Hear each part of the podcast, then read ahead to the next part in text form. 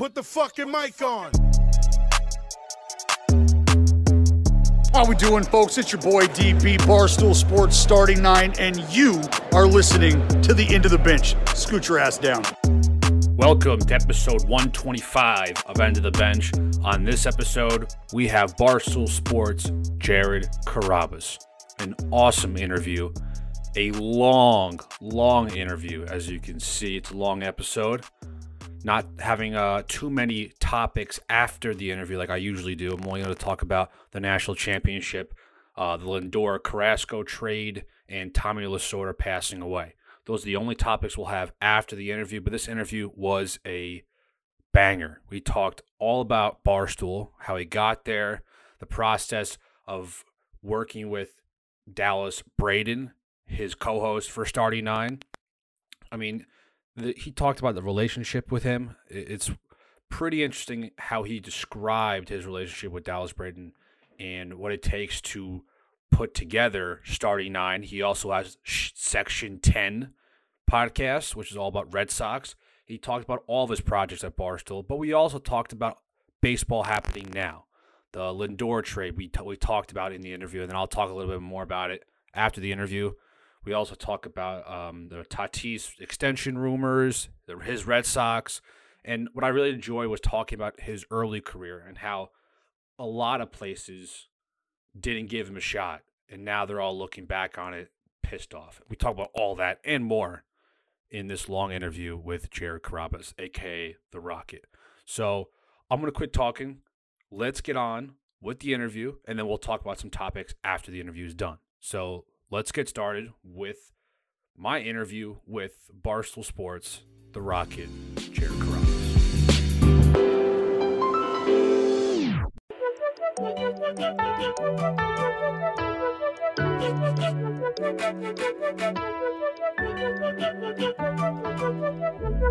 Today we got a huge, huge guest. We have the host of Starting Nine. We got the host of Section 10. We have the best baseball journalist in the biz. It is Barstool Sports, the Rocket, Jared Carrabis. Jared, how we doing? What's going on? This is a long time coming. Long, long time coming. I've been mm. fan of yours for a while. Been reading your blogs, read everything. I watch Starting Nine clips. I watch. I listen to Pod. Call it on CCK from here from from time to time. One of the best so, callers that we get, by the way. I appreciate that. I do appreciate that. I have some downtime from that from that point on and for the during the show, so I can tr- try to sneak in the call if I can. so we'll we'll talk. Yeah, we'll talk about uh, baseball. I got a t- bunch of questions to ask you about baseball today. Of course, Tatis rumors, the Lindor trade, your Sox, of course, and I know you might know I'm a Yankee fan, but I'm not a Yankee fan. Like I'm a diehard Yankee fan. But, but you're not, you're not an insufferable Yankee fan. And there's the correct answer. I'm mm-hmm. um I am on the side of Hubbs and Tommy and Mush, but I'm not. I guess the they're just they're like almost like they don't they don't realize when the Yankees are in trouble or not. For sure. Know? Yeah, they're not they're not realistic at all. They're not in tune right. with reality. Um, right. but no, you you've been very realistic about the Yankees from what I can see. Yeah, I mean it's it's tough to see from what's going on, but we'll get into that in, in a second. But um, let's start off. You've been covering the Red Sox, I would say, half of your life, right? Mm-hmm. Mm-hmm. Yeah. When you, uh, New yeah. Year's Day was 15 years. Jesus Christ! Wow, that's mm-hmm. incredible. Yeah. You first started covering from, I guess, from a standpoint where everyone started recognizing when you published your book, right? Yeah. Talk yeah. to me about the process of going doing that, the age, how you started, and was that was this like the turning point of like this is exactly what the career and how I want to go in this business? Yeah, I mean, so I started my blog when I was 16 and like back then like Barstool existed, but it was not like a right. job. Like it wasn't a career path. You couldn't be like, "Hey, I want to go to Barstool and like make a career for myself." It was more just like you know, I read the blogs. Like it was ninety nine percent of the blog back then was Dave. Um, right, and you'd make up names and stuff like that. Right? Yeah, yeah. So like Dave was like you were basically reading Dave's blogs on like everything. It wasn't even like like they didn't have a Red Sox guy or whatever. Um, he would mix in some Red Sox stuff like here and there, but it wasn't like breaking down the Red Sox. It was more just I don't know random stuff. Um, so I, when I started the blog, uh, like it built up a ton of popularity on MySpace, and Oh, uh, MySpace, that's a throwback. yeah, like it like I started on MySpace and um like they had this election for president of Red Sox Nation in 2007, which was the year after I started Sockspace. And like the people that read my website, they just like voted me in. Like I wasn't like I didn't like sign up for it. It was Right. like Yeah. a bunch of celebrities. It was like uh, Denis Leary and Ben Affleck and Peter Gammons and Jerry Remy and Sam Horn and then me. It was like it was very bizarre. Um, so I kind of like I never wanted to be public. Like I was more than happy with being anonymous and like you know staying behind the scenes, but just having you know Hmm. being able to write stuff and I was super shy back then. I I wanted nothing to do with I mean podcasting wasn't really a thing yet, but just I wanted to write and that was it. I wanted to hide behind my keyboard forever. Um so then with the election there was a debate on NESN, which is like the Red Sox like Sure, yeah. broadcasting channel. And I was on that and it was just like boom, like here you are, you're on TV and people are seeing you and you're up on stage and you're you're you know going at it with like Jerry Remy and Sam Horn and all these guys and and that was really kind of just like trial by fire. It's like if you're gonna do this, let's just your first gig is gonna be on NESN and Right. your name's on the podium and your face is there and it's it was this whole to do and then that's kind of when I was like, all right, uh I think we we might have something here where because I was forced like I would I would never would have signed up for that. I never would have campaigned to put myself in that position because I was forced into it. I was like, all right, I have no other choice. Let's make the most of this opportunity. And it felt natural to me to be up there and doing it. Right. And I thought at the time, I was like, this is like a once in a lifetime opportunity. Like enjoy your 15 minutes of fame and and keep it moving. But I mean, after that happened, like I was 18 years old the first time I got like recognized in public at Fenway. That's nuts, dude. Yeah, like going because it was it, it happened. The debate was in September, and then the Red Sox won the World Series that year. So like I was going to like playoff games, and people were like, "Oh my god, like you're that dude from from NESN, like the president thing," and yeah, I mean, it, and it just never stopped. I mean, like obviously it blew up at a certain point, but from the time that I was 18, I got recognized at Fenway like a handful of times a year. To now, it's just like a gong show. Like whenever You I go cannot. You can't step foot in there without No, someone taking no. a photo with you.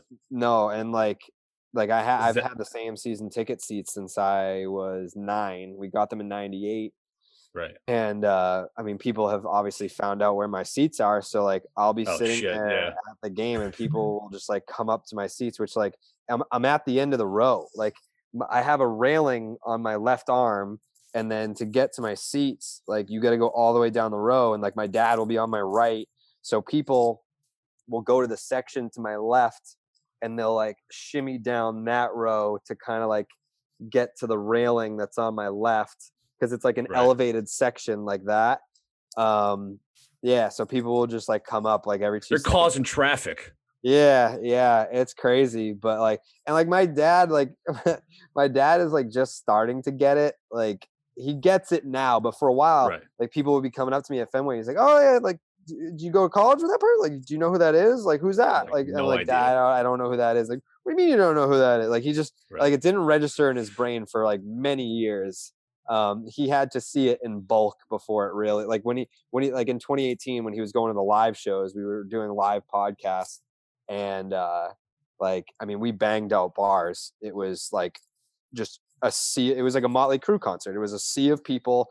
They went all the way back to the main entrance and I think like that's when it finally like stuck out in his head like Oh, all right like yeah maybe maybe he he's on to something here. Isn't that uh, funny though? Like their family members and like your parents, siblings, they'll like see you put hard work into it, and they're like, "All right, but what else? Like, what's the job? Like, what do you, Yeah, are you yeah, get making yeah. money?" It's like comedians where it's like you can tell. Like I remember, like oh, I hear stories all the time about how comedians would, you know, they're starting to get their, you know, their their sets in and they're getting their opportunity on stage and then the parents are like so well what else are you doing like Yeah. what is your career and like Yeah. dad this is it Yeah, and I can't blame them because, you know, I, I tell people all the time that start a blog and then they they keep it up with it for like two months and then they're like, hey, can I get a job at Barstool? And it's like, I did this for eight years for Right. zero dollars. So like my parents saw. I mean, like I started the blog in 2006, and I didn't get paid until 2012 kind of like 12 like i got paid like whatever it was like 300 bucks a week or something like that and then like at the end of the year they were like yeah we have to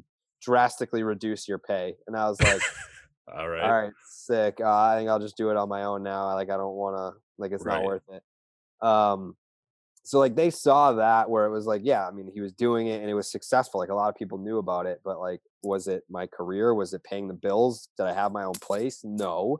Um so it wasn't really until i went to barstool where they were like all right yeah like cool good for you. Like because I, I was working like a, a desk job at the time like when i first went to barstool i was working like at an seo firm and i was making like 40 grand a year and i thought i was like loaded because all the entry level positions for like a business major it was like 32 grand 32 grand 32 grand oh and so I you were living it up Yeah, and then I finally saw one that was 40 and I was like, "Oh man, I'm going to try and interview for this one." And I got the job. And I was like, "I'm already 8 grand ahead of where everyone else is that right started." here." motherfucker right Yeah, and then uh and then like Barstool came along and it was a little bit more than the 40. I mean, it wasn't much more, but it was more and I was like, "Okay, cool. Like I'm I'm I'm doing what I want to do and I'm making more than what I would have been making with my actual degree." So, that's yeah, no, it just goes from there. But like, yeah, I mean, with the whole book thing, that was, um, I wanted to kind of write a memoir about 2007 because, you know, like the fans of the website put me in that position. Like I didn't, I didn't sign up for it. Like they were just like, Jared should be in this presidential election. So I, I wanted to write a memoir about the experiences that I had because of the people that put me in that position. Yeah. And then the Red Sox went on to win the World Series. So like it didn't there there was no like right time to like start writing about it because I was like it, obviously we're focusing on the team. Like this is a World Series champion team. Like we're gonna you know do that. And then after the World Series was over, that's when I started to write about 2007. And then it ended up being like 50 Microsoft Word pages. So I was shit, like, yeah. well, I kind of always wanted to write a book, didn't really have anything to write about. So I wrote 2007 and then I went back. I was born on opening day, 1989. So I went back and started from 89 up until 2007. And then when I finished that, 2008 happened. So then I wrote 2008. So you I were meant it- to write that yeah, it it was, was, like meant to write that hold on you hear my fan no, oh oh i'm frozen I can still hear you though. You can? Oh, sh- Yeah. This is annoying. Of course, when I just pause it for two seconds. No, I didn't even pause it. Oh, You know, this new technology I just get, just it's fucking me over right now. All right, I'm gonna have to switch over to the FaceTime and then see look, that. Now my camera lens is legit in my face. There we go. Now I'm back. You. Um, yeah, you don't you don't hear the fan at all. All right, No. cool. Um, but yeah, no, that's and and that's the cool thing about all of this is that from that one book, you it's and and getting on NESN, it's just like you it, uh, for everybody. You only you only need like a little bit of confidence, someone else to tell you that you're really good at it, to then say, "All right, I- I think I want to make this into a career," and then you Mm. freaking jumped by you were on NESN, you were covering the Red Sox here and there, you were on radio shows all the time, and then you your face from you know you were being this Red Sox fan writing the book, but now you're all over television now.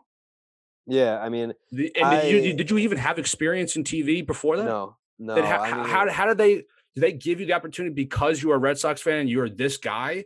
And Yeah. like I, I would freak out if I didn't have any TV experience. And like, yeah, you're to be the third guy on the desk.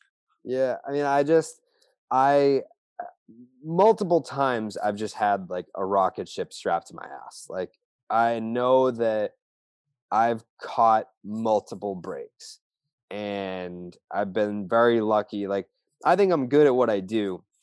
but I also know that I've caught many breaks that a lot of people would love to have, have had in their careers. Mhm. Um, like, what, like perfect example is the MySpace thing. I started that MySpace page at the peak of the MySpace craze. So there were a ton of people on there. Like if I started that thing in 2009, 2010, that doesn't blow up. Like everyone was already off by then, and like Facebook was a completely different place to kind of grow something. Um, so like I came in guns blazing because I went from I have no audience, no one knows who I am, to I have this blog with 125, 150,000 friends on it, to now Wild, dude. over to Holy like a shit. yeah, it's like a dot com website. And then Twitter's a thing. Like Twitter has obviously taken longer to build up to what it is now. But um, you know, like getting the break with like the the magazine that I wrote for in 2012, like that kind of just confirmation, like, hey, someone thinks that I'm good enough to for them to like pay me to do this. And then I kind of lost my passion for a little bit. And then the Red Sox win the World Series in, in 2013. And it's like, all right, we're going to breathe that life back into you. That is like a huge thing for me where I was so discouraged and didn't want to do it for a career anymore. And then the Red Sox winning in 13 was like, if that didn't happen, I don't know. I don't know if I'm still doing this. Yo, that's really interesting because I didn't know there was a point in time in your career that you lost interest. Big time. If you could, if you can tell me the reasoning, was it some sort of, so- were you self conscious? Were you just not motivated? What what was it exactly? So, I mean, when I started in 06, I mean, that team didn't make the playoffs, but everyone was still riding the high from 04. 07, they won the World Series. 08, they were a game away from the World Series. 09, they went to the playoffs. 10, it was like, all right, whatever. They they didn't make the playoffs, but it was still like an interesting team. 11, you had like the best team ever that didn't go to the it was the collapse like it sucked, but it was still like super interesting because of the storyline. And then 2012, it was the first year that I got paid to do it. And that was the most abysmal team of all time. So I was like, oh, wow. Like the year that I absolutely, because before, like I still wrote every day when I wasn't getting paid, but like having to write every day because it's your job Mhm. And you don't necessarily want to write about these things because everything was so bad. Like more people were interested in the drama stories behind the scenes than the actual Sure. baseball on the field.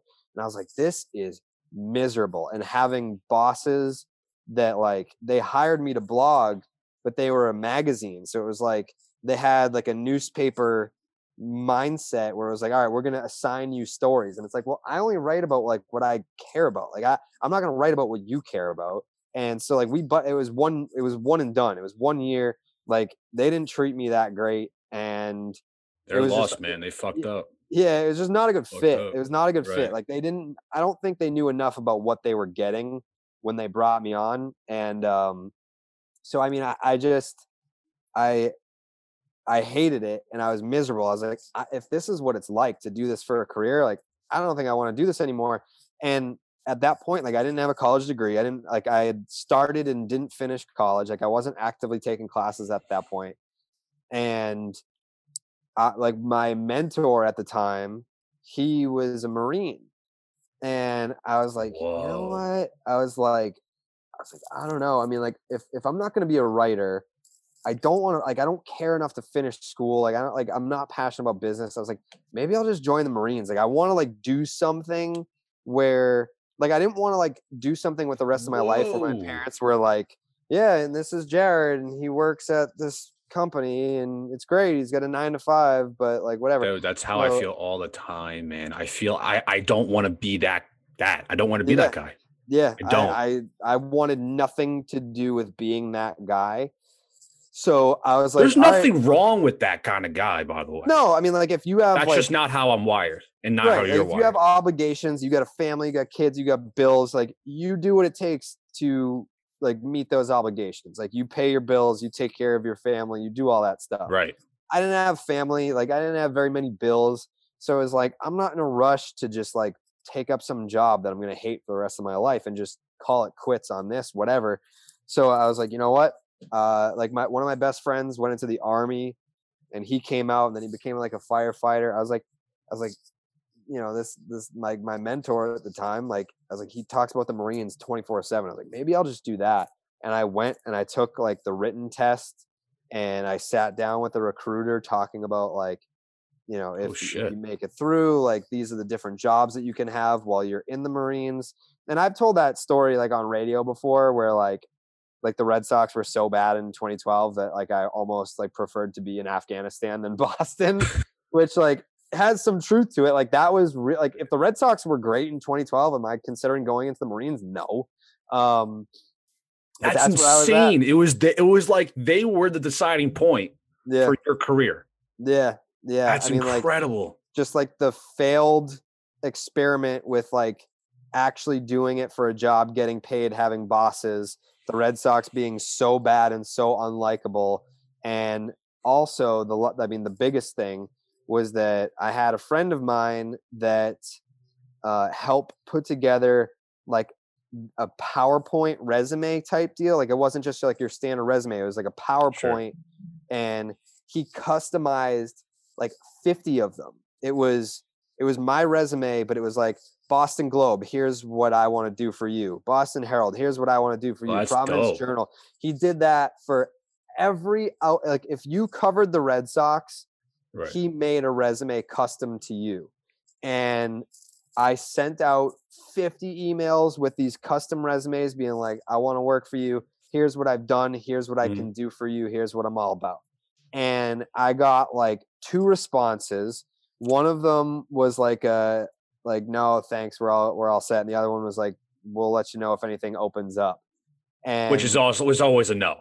yeah, and it, Yeah. yeah. So, I mean, back then, literally, if you cover the Red Sox, you could have had me, and everyone passed. So I was like, all right, like I shot my shot, and nobody wants me, even though I've built up like this massive audience, and I feel like I'm good at this. Um, it's what I want to do. Well, like, well, when you kind of go for it, it, it's the same thing as like having a crush on a girl for like years, and then you finally ask her on a date, and then she's just like, I just see us as friends. Then it's like, all right, then you know, like you've made all the effort you possibly can. Like the the dream of marrying this girl is dead. Like you're not gonna like once this girl like doesn't care enough to the point where she's like, I totally just see us as friends. There's no convincing her otherwise. Like, hey, but like I can do this and I can do that. It's like, no, you're just making it worse for yourself.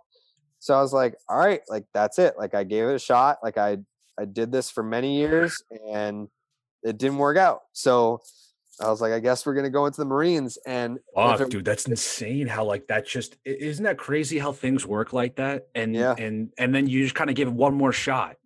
I mean, I it came down to my mom wrote me a letter like Uh begging me Wow. not to go into the Marines. She was like, I don't want you to give up on this. Like, I know like writing is what you want to do. I know that you're really good at it. Like, just, you know, like give it How more old are you?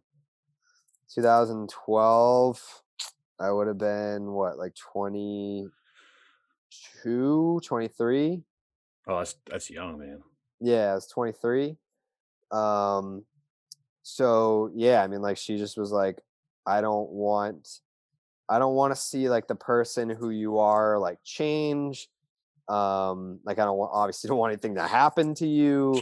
Duh, right. Um, Yeah, so she just kind of like wrote this letter, and I was like, well, shit. I guess, I guess I'm not doing this. I mean, I was dead set. Like I was, I That's fucking nuts, Yeah. dude. Imagine no rocket covering no baseball. Yeah. I mean, honest, look, I, I'm not, I'm not trying to like, you know, suck your dick over here, but you're fucking, you're a god at Barstool, and you're like one I of the better. it, You're, you're, you're the, you're personally, I think, the biggest one, of like top ten at least, big baseball guys, you know, come, you know, reporters out there. Yeah, I mean, the- the- it's it almost didn't happen. I mean, and that's what's nuts and i and i love how that you know i'm sure you don't think about it all the time but there's times when you're having like a lot of success like one day or one week or one month whatever and you look back at those 50 different places that said no to you oh yeah, and you're like mm, like Yeah. that bang, Mhm. bang, bang, like Yep. that suck it um Yeah. i'm absolutely killing it you got i'm have you run into anybody from the you know those places that are like oh you know too bad you're not working here and it's like well dick I, I actually applied and you guys said no to it I bet you that a majority, like a vast majority of those places don't Right. even like they didn't put two and two together. Like So stupid. like oh I, I bet you if I if I was like a dick and I like like went back through like my emails and followed up and been like, what about now? Oh, that'd be so, dude. The Yeah. revenge tour. You gotta do it. That'd be so funny. Yeah. Um I mean, like the only other place that I know like was aware that I wanted to work there and they basically passed was WEEI. Like uh Oh, I I had t- wow. I had talked to them in like 2011 maybe. Sure. Um yeah, so 2011 2011 I was talking to them about maybe coming on and then they never really followed up. And then also when David Price signed with the Red Sox in 2015, I was at Barstool, but um I got WEEI the first interview with David Price. Like he had just signed and I I was filling in on Christmas Eve. So he was with the Red Sox for like 3 weeks at that point and I was like, "Hey, like this is like a big deal for me. Like WEEI is like having me on to fill in for their drive time show for 4 hours. Like would you mind coming on to do an interview?" And he was like, "Yeah, sure, no problem." And he came on and then like I never heard from anyone at EEI. Like, dude, I got you David Price. Like he just signed with the Red Sox and I got you his like first interview. And uh That so, like, pissed me off, man. I remembered that when like I was doing radio stuff and like sport like I wanted to go to sports hub. Like I was like I before I moved to New York, I was doing regular radio spots. Um and I was like, yeah, like I'm going to the sports hub. And then EEI was trying to get me from the sports hub. Uh, and I was like, no, I was like, I don't like, I wouldn't even go there for more money. Like, I like the sports hub actually gave me a shot, and And doesn't you know what that mean? That means almost more to Yeah. somebody. I mean, it, I mean, depending on who, what people value, you know. Mhm. But to me, I mean, if it was a significant jump in money, then of Yeah. course I might consider. it. But for me, I would absolutely be in the same shoes. One, they respect me. Two, they gave me a shot, and you know, they respect my work, yeah, and and that's and that's the bottom line. yeah, I was very bitter about that. I mean, I don't care now, but like Sure. back then, you know, to not even they put the full interview on their website and everything, and to not even hear from anyone at EEI, like, hey, That's so uh, fucked. saw you, you were the reason why we got David Price. Like, let's talk. Nothing, nothing. That's I never, fucked. I never did like another show for them. Um, but yeah, I mean, I like to even just get my foot in the door. I remember I reached out. This was the summer of 14. So I wasn't at Barstool yet. At the end of the 14 season is when I would go to Barstool. But the summer of 14, I remember I just like reached out to Mutt on Twitter and was like, Hey, do you need an intern? And he was like, He's like, Well, Yeah. we can't pay you, but like what like what type of like stuff you trying to do? And I was like, I was like, Well, I listen to the late night show that you do, like the the Red Sox post game show, and I know that you're by yourself, and like I'm sure that there's like stuff that you're probably like thinking of like stats or something or like whatever, and it's like you you can't talk and research at the same time. So I was like, I can like just like look up stats for you while you're on the air, and Oh wow. whatever. And he was like, yeah, he's like, you know, he's like, again, I can't pay you, but if you want to do that, then you're more than welcome to. So I was there like every night, just like sitting in, like, It's the extra work, man. It's the extra Yeah. work. yeah, like Puts you over the top. Yeah, Pat Pat O'Day uh, was doing the like producing the Red Sox games on radio, and I would just sit next to him and like watch him kind of like do his thing, and like you know I'd be able to like watch the game on TV, but I'm hearing Joe Castig do the games and like hearing him talk back and forth.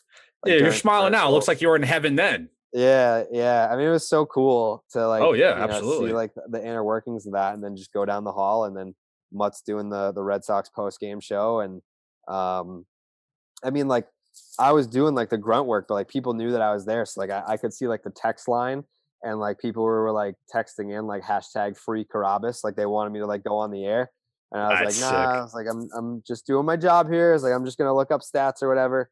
Um, and then eventually, like I I did a couple post game shows like later on, like a couple of years down the line. Like I ended up like going back and actually doing the show, which was cool. Right. Um, but yeah, I mean, like a lot of stuff like that is just like you take the initiative and put yourself out there. Like people just want to like get rich quick. It's like, well, I'm doing this, and like, well, what can you pay me? Like I didn't even ask for money. I was like, hey, can I go Right. there and help you and just like see see what's up with all this. And Look, if you if you want to be like in this industry, what I've I'm still I'm 25, turning 26 next month, so I'm still fairly young, and I've I've hopped around certain places, but you know it's um you got to like just first of all extra work is if you're not doing work outside of your job that you already have when you're making that at that job you're making like zero dollars or like minimum wage or a little above that yeah, you have to do extra shit and you Mhm. clearly uh, you're you're like the prime example you have years upon years of and, and threads of stuff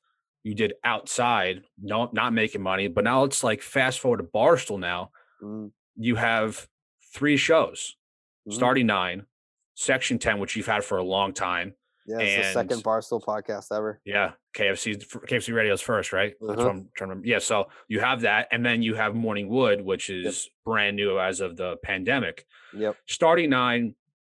Um, when you talk about like the duos, the of of podcast hosts, yeah, there's a lot of Barstool, PMT, Mhm. KFC Radio, and um, you know, Chicks in the Office. You can go on and on. You guys, you and Dallas have this awesome rapport, an awesome relationship that is a match made in heaven from Mhm. what from baseball fans. You have Dallas Braden, perfect game. And it's funny because it's like everyone busts his balls that that's the only thing you can he can show for it, which you, Mhm. honestly it is, but it's one of the greatest feats in baseball history. Right. And it's there's like it separates him because he has his perfect game. He had a you know career in Major League Baseball, but the personality I think matches up with your personality perfectly. And before we go on with starting nine, last it was what, what what I think it was last year. Where was the winter meetings? San Diego, right? Yeah. So I couldn't make it, but my cousin, who um I swear to God, my cousin Eli will be a GM um in the future. He's gonna be he's doing front office stuff. He's brilliant yeah. guy, play college ball. He was there, and I said, You have to get me anybody to do like an intro, like um, this is so and so from blank, and you're Mhm. listening to the end of the bench. I Mhm. went to Cooperstown last summer, two summers ago. I got Pete Rose to do it. I've gotten other guys to do it. And I got Dallas Braden to do it. I'm going to show you right now. It is fucking fantastic. I, I I was like worried I was going to forget about this. If I can find it, I wonder where I was at the time of this recording. I don't know. You might have been there. I, I don't I don't know, but oh, I, come on, I gotta find it. It it's oh here we go. All right, unmute it. I'll I'll switch it around here. So you got Dallas Bread in there. Oh my God! It's, now it's muted again. Okay. How we doing, folks? This is Harold. Oh, I got Harold. How we doing, folks? It's your boy DB Barstool Sports starting nine, and you are listening to the end of the bench. Scoot your ass down. yeah, dude. And uh, we, I just told, I told my cousin Eli, I'm like, tell them just to ad lib, do whatever they want. Yeah. Did that, and look, he didn't have to do that. Yeah. No, he dude. loves doing that stuff. And just talk about the relationship between you two and and how much of a like a uh, a cool guy is he to work with uh, day in and day out on starting nine.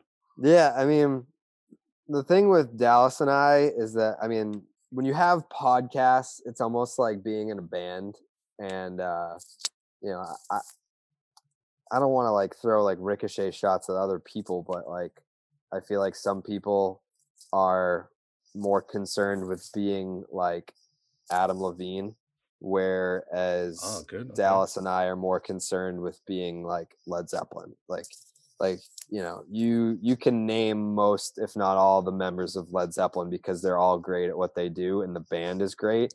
And then Adam Levine it's like yeah, he just, you know, he he's he's a standout star. Yes, he had a band, but like it's Adam Levine.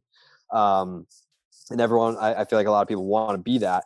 But like Dallas and I, we care about the band. Like we don't care about uh like being like the standout guy like like it, it's it's not even like a 1a and 1b it's just 1a and 1a like we're very much 50-50 with that show um like a lot of other podcasts like you can tell who the alpha dog is like with starting nine it's just like if you watch us do our thing and you watch us like do an interview if you didn't know us i don't think you'd be able to be like all right that guy's that guy's the one, that guy's the two. It's like you wouldn't be able to if you didn't if you genuinely had never heard of us before and didn't know us and you sat in on an interview.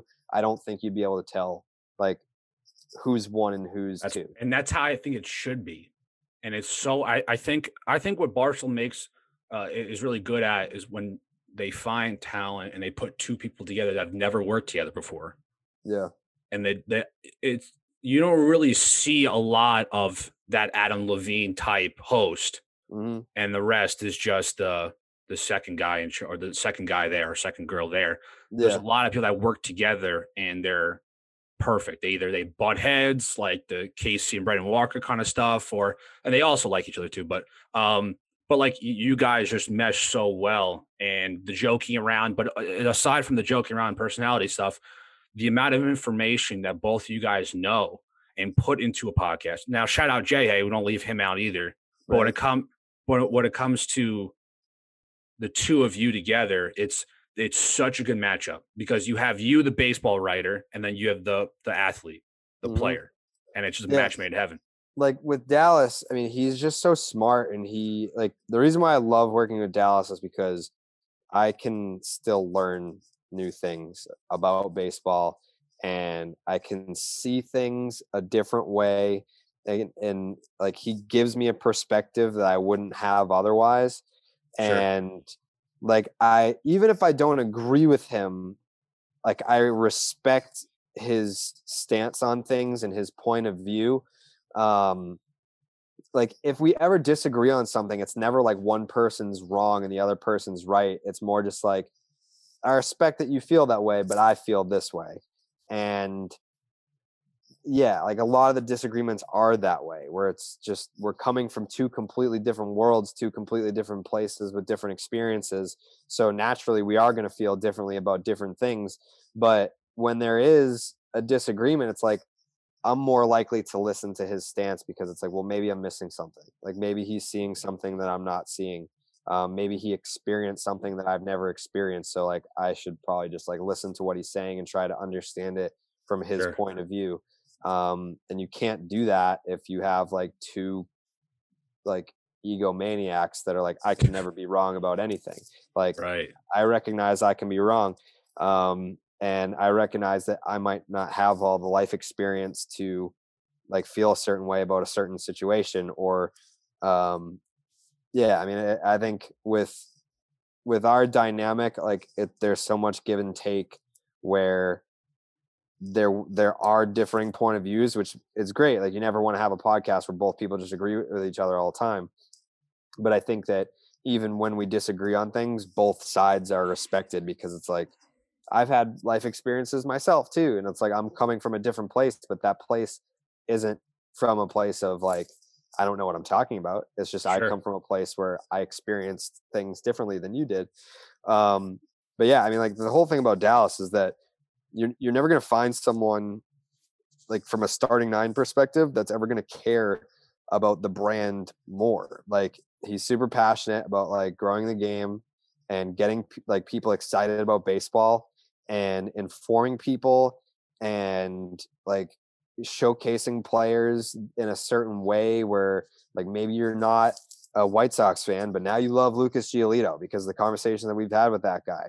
And I think like our goal in like growing the uses- game, Do you still use his hair gel with the hair gel I do. reference? I do, yeah. I Fire. still use the brand. I still use the Brand. brand. I actually Got gave it. him a recommendation the other day too. It's something different. Yeah. I was like, I think we might have found like a different secret weapon and I sent him the Amazon link. So yeah, we still keep in touch about our hair products.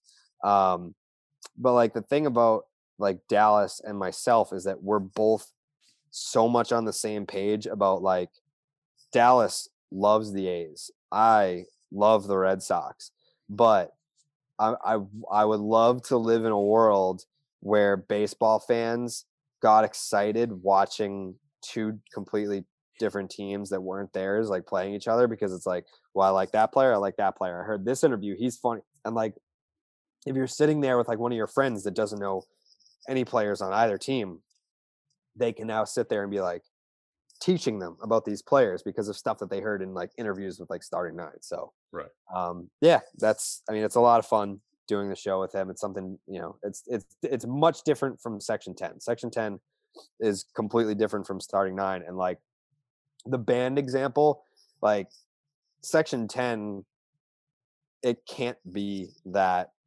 like equal band thing. Like the Section Ten is like the NWO. Like I'm Hulk Hogan. I got the title, but like Scott Hall and Kevin Nash, like you don't want to mess with those dudes either. Like they're still Right. very good in their own right, and they can go off and do their own stuff from, from like a singles perspective. But when we get together, it's just like the mega powers of like uh like Red Sox podcasting. So like there is like a front man there, but that's just like you know that's because in like the Red Sox realm, I've just been doing it for so long. Um, but it is, it's not like like Section Ten isn't. There's a front man and you don't even know the other bandmates. It's the cast of characters, right? yeah, it's the NWO. Like there's very clearly a leader, but like the other two dudes, like those are big names too. Pretty good. That's a pretty good example when it comes to describing what Section 10 is, and that following is unreal. But with, with starting nine, the the guests, all timers. You've had Hall of Famers, MVPs, Cy Youngs, Rookie of the Years.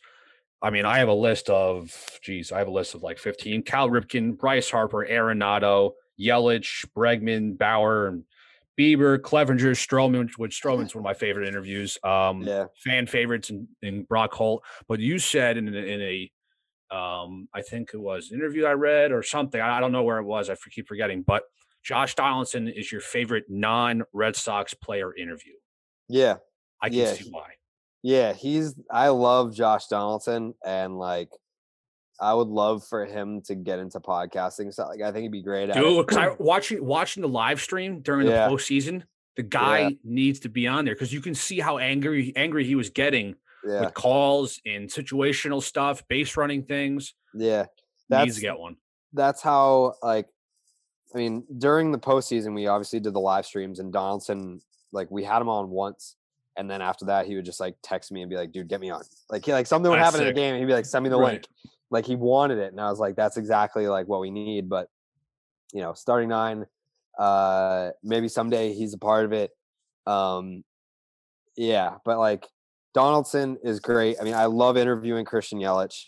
Um like that's a dude that I never have to do any prep for. I can just like show up and then you know we're we're good to go and we can do like 45 minutes and Isn't great. that great? Where there's there's no prep. Like I honestly, I didn't need to do all this notes. I know enough about you from following you. I didn't need any of it. Like I don't need anything for KFC when I Mm-hmm. Get him on. I'll never Yep. need it. There's certain Yep. people that I like.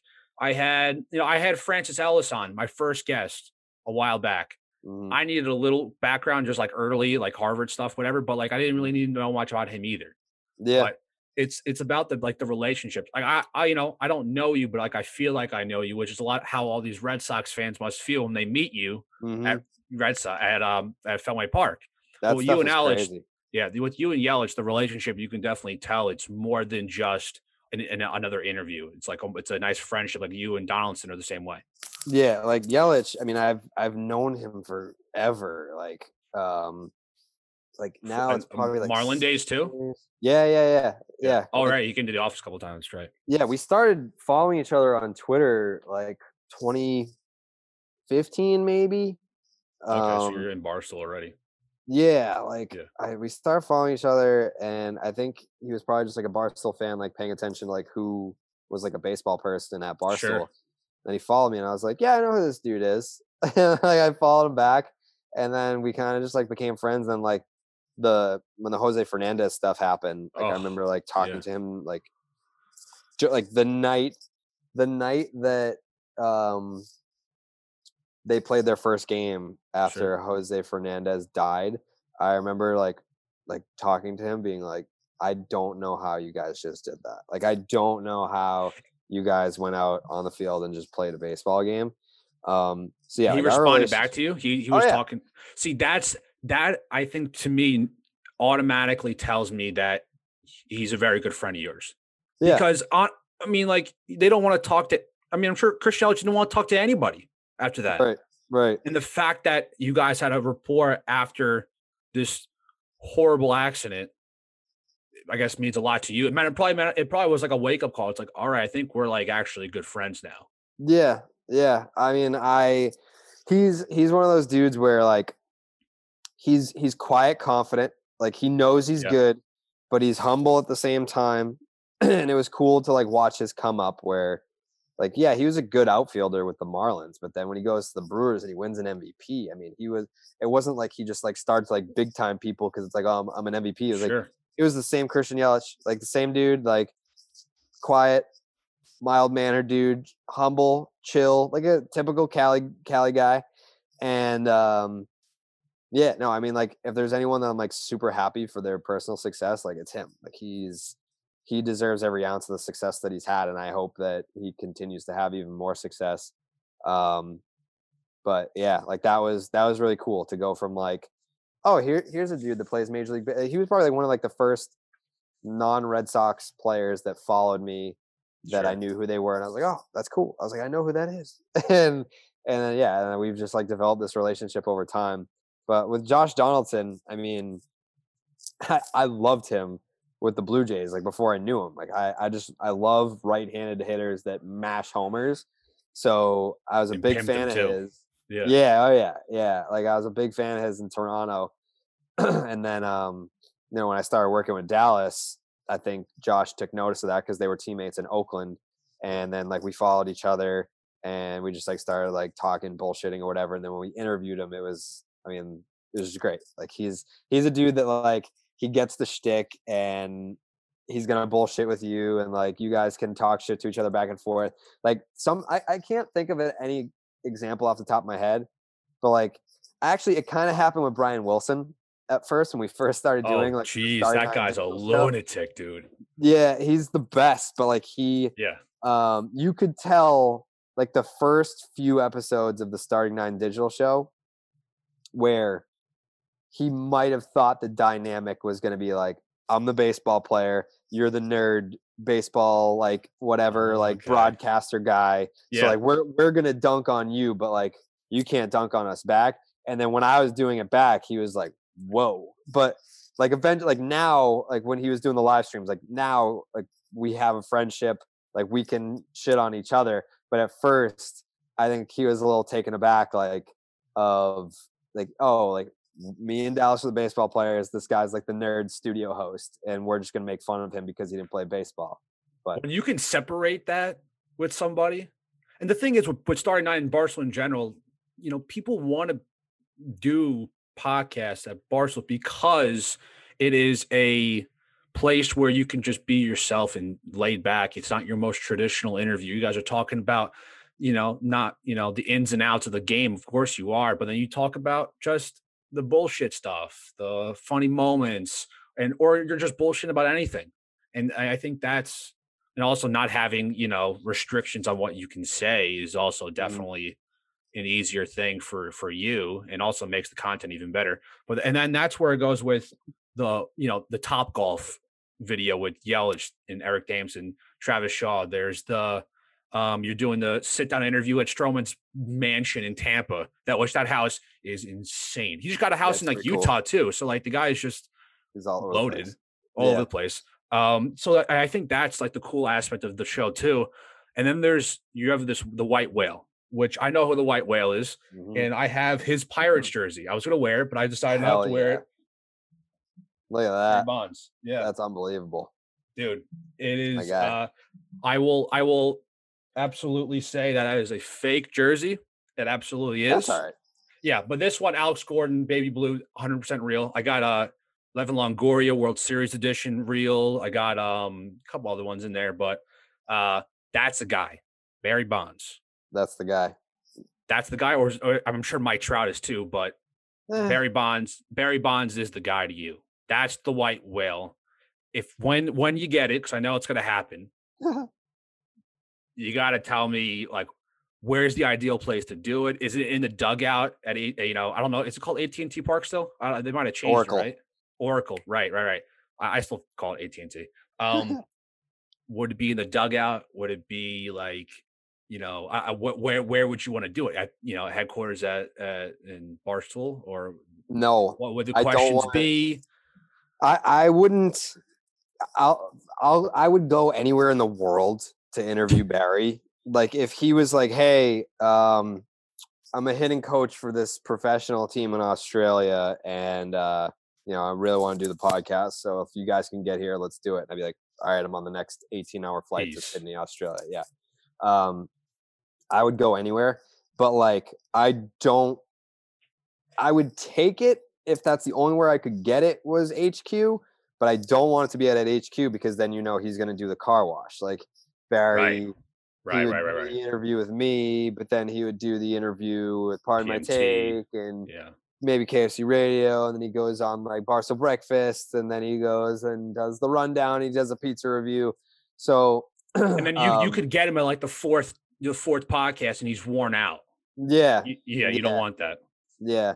So I I would love to like if like do it at his house, do it at a ballpark, do it literally anywhere but the right. the office. Um because I would want the extra time with him too. Like I would want like depending like if he had like an hour, I would use every second of that hour to do the interview. And I I mean uh, like the thing about like my interviewing style is that I don't I don't really map them out. Like I I have a go. question yeah, I have a question that I want to start with, and then wherever it goes, it goes. Because like I'll know enough about the subject to where if they say something, I can pivot to something else, or I can ask a question based off what they said. Or that's like, how everything should be done. History. Yeah, that's how podcasting should be done. Which is, frankly, you know, all part barstool. That's how they kind of map it out. There is a sometimes you map out an interview, but you kind of let it go with the flow. But would you ask him the sensitive topics. The steroid allegations the all, all that stuff. I mean what would you say? I mean you can't i feel like not, i feel like it's not yeah i feel like it's obvious you have to talk about it. Yeah i mean you can't not touch it but like uh, you, uh, you have to do it in a certain way. Like you can't be like oh yeah. Yeah so did you take steroids? Like no it's it's more right. just like like do you feel that you've been made to be a scapegoat um just because like you were the best of the best like there's there's many people who have had PEDs linked to them because there's shout out Pudge. I mean Pudge it, clearly right. like yeah that, that's a guy. Piazza has been rumored to it. You know, Piazza wrote in his book that he took steroids. Right, and then like Pudge is like clear, like almost obvious that like he, he yeah. I think he took it. I mean, Jose Canseco, I'm pretty sure said that he injected Pudge. So like Jose Canseco is yet to lie about any of this, but right. um, I think it's it is like an unfair scapegoating type deal because a lot of guys took it, but it, like he just happened to be the most talented. So because he was the most talented, he becomes the poster boy for it. Like steroids made his career when that's just you know like did they help? Sure, um, allegedly, but uh, with Barry, I'm sure he has a lot of things to say that sure. uh, I'm sure he's just been sitting on. I mean, like the whole Bryce Harper interview, that was like a perfect example of like what we can help do for players where they're just sitting on these thoughts and they have nowhere to put them because they don't have they don't have someone that they trust that they can talk to and right. i don't know that i'm going to have the opportunity to build a relationship with barry before we sit down and have an interview but like Bryce was someone that we got to know each other for a few months and like we talked regularly enough to where it's like this is someone that I trust and then the interview ended up being 2 hours and he he wanted to keep going but we were like yeah we don't want to take up too much of your time man like you gave us plenty of time um so yeah I mean like I, I think with Barry I would obviously handle it in a way that would make him comfortable because like I'm not out to get him. I'm out to like show the world that Barry is misunderstood mm-hmm. and mm. that he has great stories that have yet to been like told on the record because I mean where is he gonna like you know the media is just like out to get him like where can you go where someone is just gonna be like yeah we know we know all the bad stuff let's talk about the good stuff there is a lot of good stuff so yeah I mean and and that's like like almost interviewing 101 it's like how how to get to the topic that almost everyone wants to hear about but without making the person you're interviewing either uncomfortable annoyed pissed off want to leave and it's it's an art form it mm-hmm. absolutely is i mean people can say oh you're just talking like nah dude you you gotta like somehow squeeze it in low key in a conversation and it just kind of works out and whenever like I, i've had a feel i had a couple times where i wanted to ask something and i and I kind of was told not to, but I kind of like almost did it anyway. But I maneuvered it in a way where it worked mm-hmm. out and it killed. And he actually said it. Like I, I interviewed Craig Carton, mm-hmm. recently my, my last podcast, and I, you know, I, I, had 25 minutes. That was the time I had, and I were I wanted to ask a couple questions about the gambling stuff. You know, mm-hmm. him losing everything, mm-hmm. and I just said one thing about just getting a second chance, and that's all I said and that he went into it. And it was I was very nervous to ask something so sensitive because he went on WEEI not too long ago. That. Dude, I'm like, how do you answer that? How do you ask that question? You know? And you know, and and I and I do watch, I, I learn a lot from you and how to interview and how to ask certain questions and when it's kind of sensitive stuff. If it's um, I don't, I don't, there's a lot of examples, but you know, um, that's the good, that's the the amazing thing about what how you interview people. And I think when you interview Bonds, it's going to be a walk in the park. You know, around the bases, it's to be easy. Yeah, um, it's, it's going to be sick. But and I, I think Trout is going to be a, a, guy that I think will come on the pod eventually. I think for you guys. I hope what is, so. My, my last question for starting nine, then we'll get into some baseball topics here. Goals for starting nine in 2021. If you can say it, I know there's some maybe some hints of new stuff you might be putting out. Whatever you can tell me in the in the, in the listeners slash viewers on the on the podcast? Yeah, I mean, I I've got like like maybe three new shows that I'm I think I'm going to be putting out in 2021 that are video shows. Um, really? Yeah, I'm going to be doing th- I think three new video shows, maybe even like four. Like we've got I've got oh, like shit. a lot of stuff where it's like, all right, here's the idea, here's how we're going to do it, and it's just a matter of like executing it and is like, it Morning Wood style where it's like very short, compact kind of stuff, or is it long feature? Yeah, yeah, yeah. Like one of them, um, because I mean, I, I threw a tweet out there about one of them. I was like, you know, we did like the Shane Bieber uh, Cy Young documentary, and I was like, I I want to do this with other players, but like over a full season. And that's, like, that's I'll cover one guy or just yeah, or cover yeah, one guy, yeah, one guy, but like different episodes. So it's like we would film this year with multiple players and then put them out like next off season or something like that. Sure. Um, and a, a, bunch of guys like big name players were interested in doing it. So like that was one idea. That would be a little bit more like a long form type deal. And then I have uh like three other shows or show ideas that I kind of like pitched to like Barstool, and they're like, all right, let's do it. So, I mean, that's in addition to Morning Wood. So, like, we'll have like the docu series with players if that works out because the pandemic. Right. Um, the three other show ideas that I had: uh, Morning Wood, Section Ten, Starting Nine, CCK, and then the Crime Dogs podcast with Kevin that we might be. I mean, he, I, we talked about it last week about doing or starting that. So that's that's one shows. of the new shows you want to do. No, that's so that's nine, and Dude, then sick. And then I have another one where, um, it's they've been negotiating for months. Like now, those new shows are those pandemic, like it, with the pandemic and how COVID works out. That determines on the shows, or these can be remotely. Um, no, I can do all of them remote. I mean, like the one with Kevin, I, I know we want to do in person because we want to like incorporate like a YouTube type uh I guess layer to it where we sure. like make videos for like the the crime episodes. Um, but everything else, I mean, I can do at my studio here. So, oh, okay, um, nice. Yeah, but that's if everything works out, I'll have ten shows total. Do you sleep? Because like that's like oh plus 10 shows plus eleven. I do the Kirk Minihane show. I do that once a week now, so I'm officially a part of uh, the Kirk Minihane universe. So eleven shows.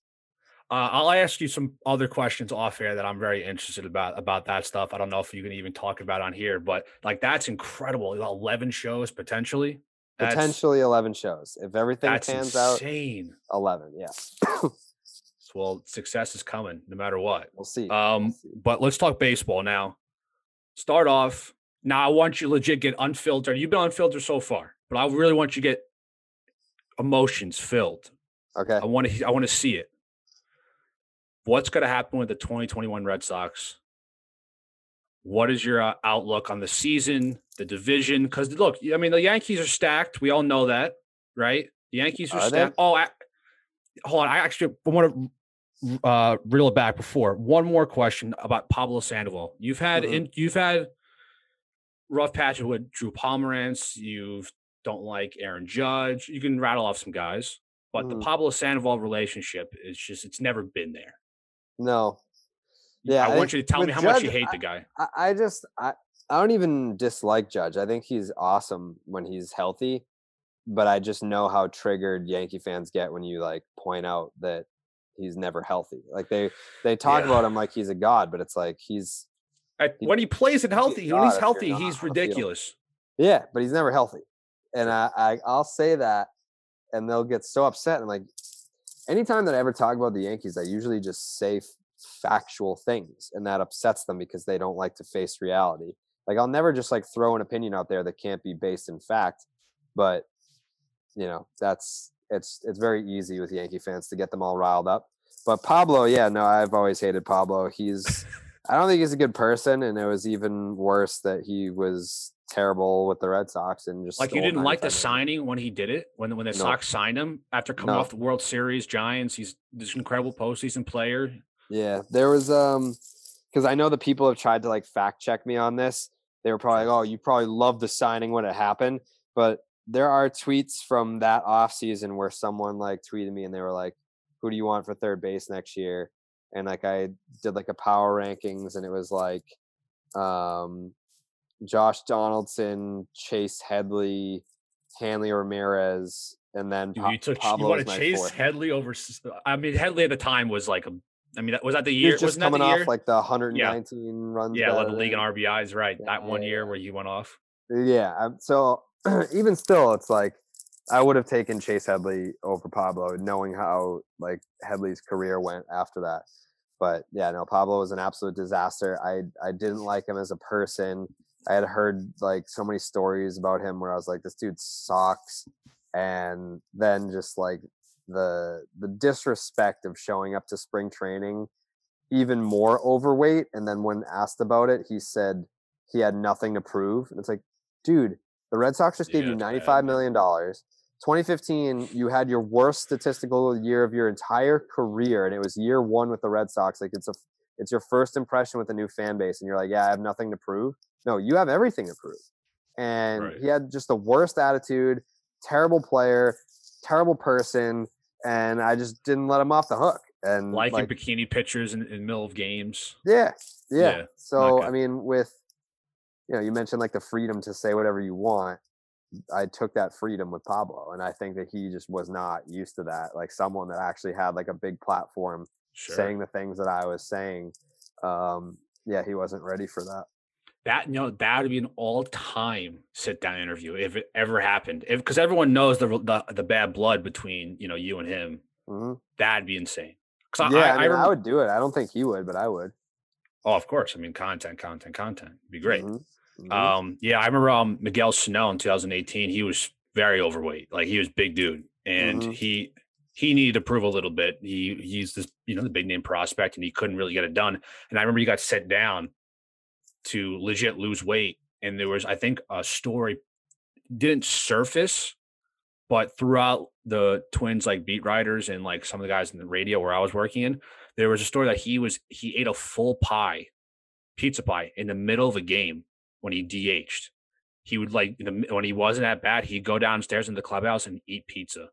There was there was one time when he got sat when he got sent down, and I was like, what the fuck? Like this guy needs to lose weight and needs He's to get his act together. Of a human being too. oh, I know. I, I, bro, I've seen him up close and personal. I mean, now, I mean, when I saw him in 2018, he was thick, fat, but You know, now he's gotten his act together. He's mashing homers. Um, lost a lot of weight. But um, let's get back to the whole Red Sox thing. 2000, 2021. Will they recover from from last year?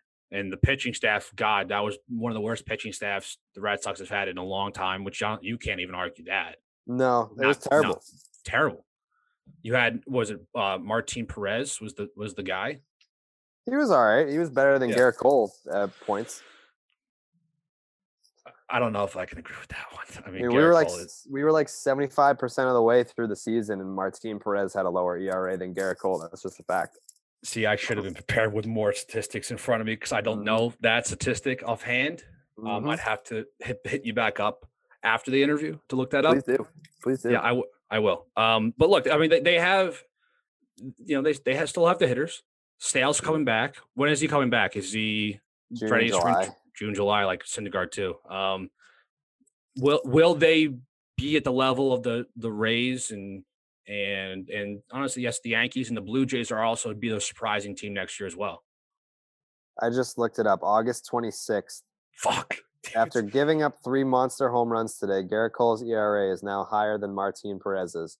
Perez would have the lowest ERA in the Yankees rotation. Is this a tweet by you? Yep. What day? What was it like? August 26th. All right. I mean, clearly I can't argue. You looked at the stats, so stats I will stats. argue when when I know like I'm I'm valid, like I know what I'm talking about. I do know what I'm talking about. That I you know. Do. That I know.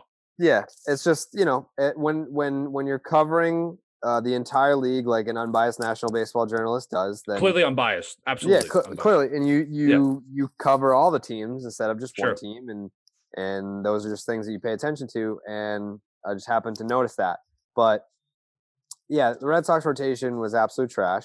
Um, I think the Yankees are going to have similar similar pro- problems this year because they literally only have Gerrit Cole. Like I don't think the Yankees realize that Gerrit Cole can't pitch every game. Uh, the rotation, the Yankees' rotation right now, if the season started today, is Gerrit Cole. Maybe Jordan Montgomery's in there too. Like, can he? Uh, yo, I hate that dude so freaking much, man. The guy gets rocked all the time. That's how Every, he's your number two starter right now. No, well, all Sever, whenever Severino gets back, he'd be our, our two. He's dead. He's, he's not. Uh, well, I don't think he's dead, but he's dead. But last time he was seen was halfway through 2018. Yeah, I I do miss him a lot.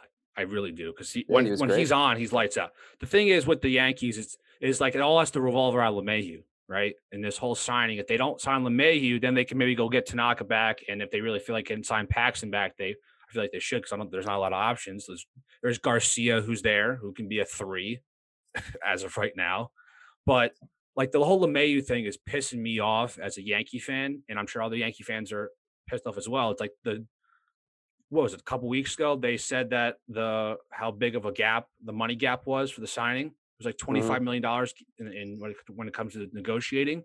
Mm-hmm. That's troubling. Like there's never been a point in time in in in my lifetime where the Yankees have had tough times with money. They hate to see that. You hate to see it. It fucking really pisses did. me off, dude. It's all really Stanton's did. fault. Stanton has it's all the money goes to him and Gerrit Cole. That's what it mm. is. Yeah, I mean, you, you have to like eh, like six hundred million dollars between two players. It's tough. Yeah, it's a lot. It's a lot, and it's a lot of money. Will I saw rumors yesterday of a Benny Biceps room trade rumor. Mm-hmm. Thoughts yeah. on that? Um, I don't think it makes sense to sell low on him unless there is a team that really, really likes him and sees the upside that I see. I mean, I still think that uh, he's capable of being an all-star caliber outfielder, but I, I, don't see the point in trying to just get rid of him. I think he's making like six and a half million bucks or something like that. It's not like no money at all. Yeah, he's not like uh, they're already I think like forty million under the luxury tax, so it's not like that's an issue. Um, unless you can like get something of actual value for him, I really don't see the point in weakening your outfield even more because you you don't have Jackie Bradley Jr. either.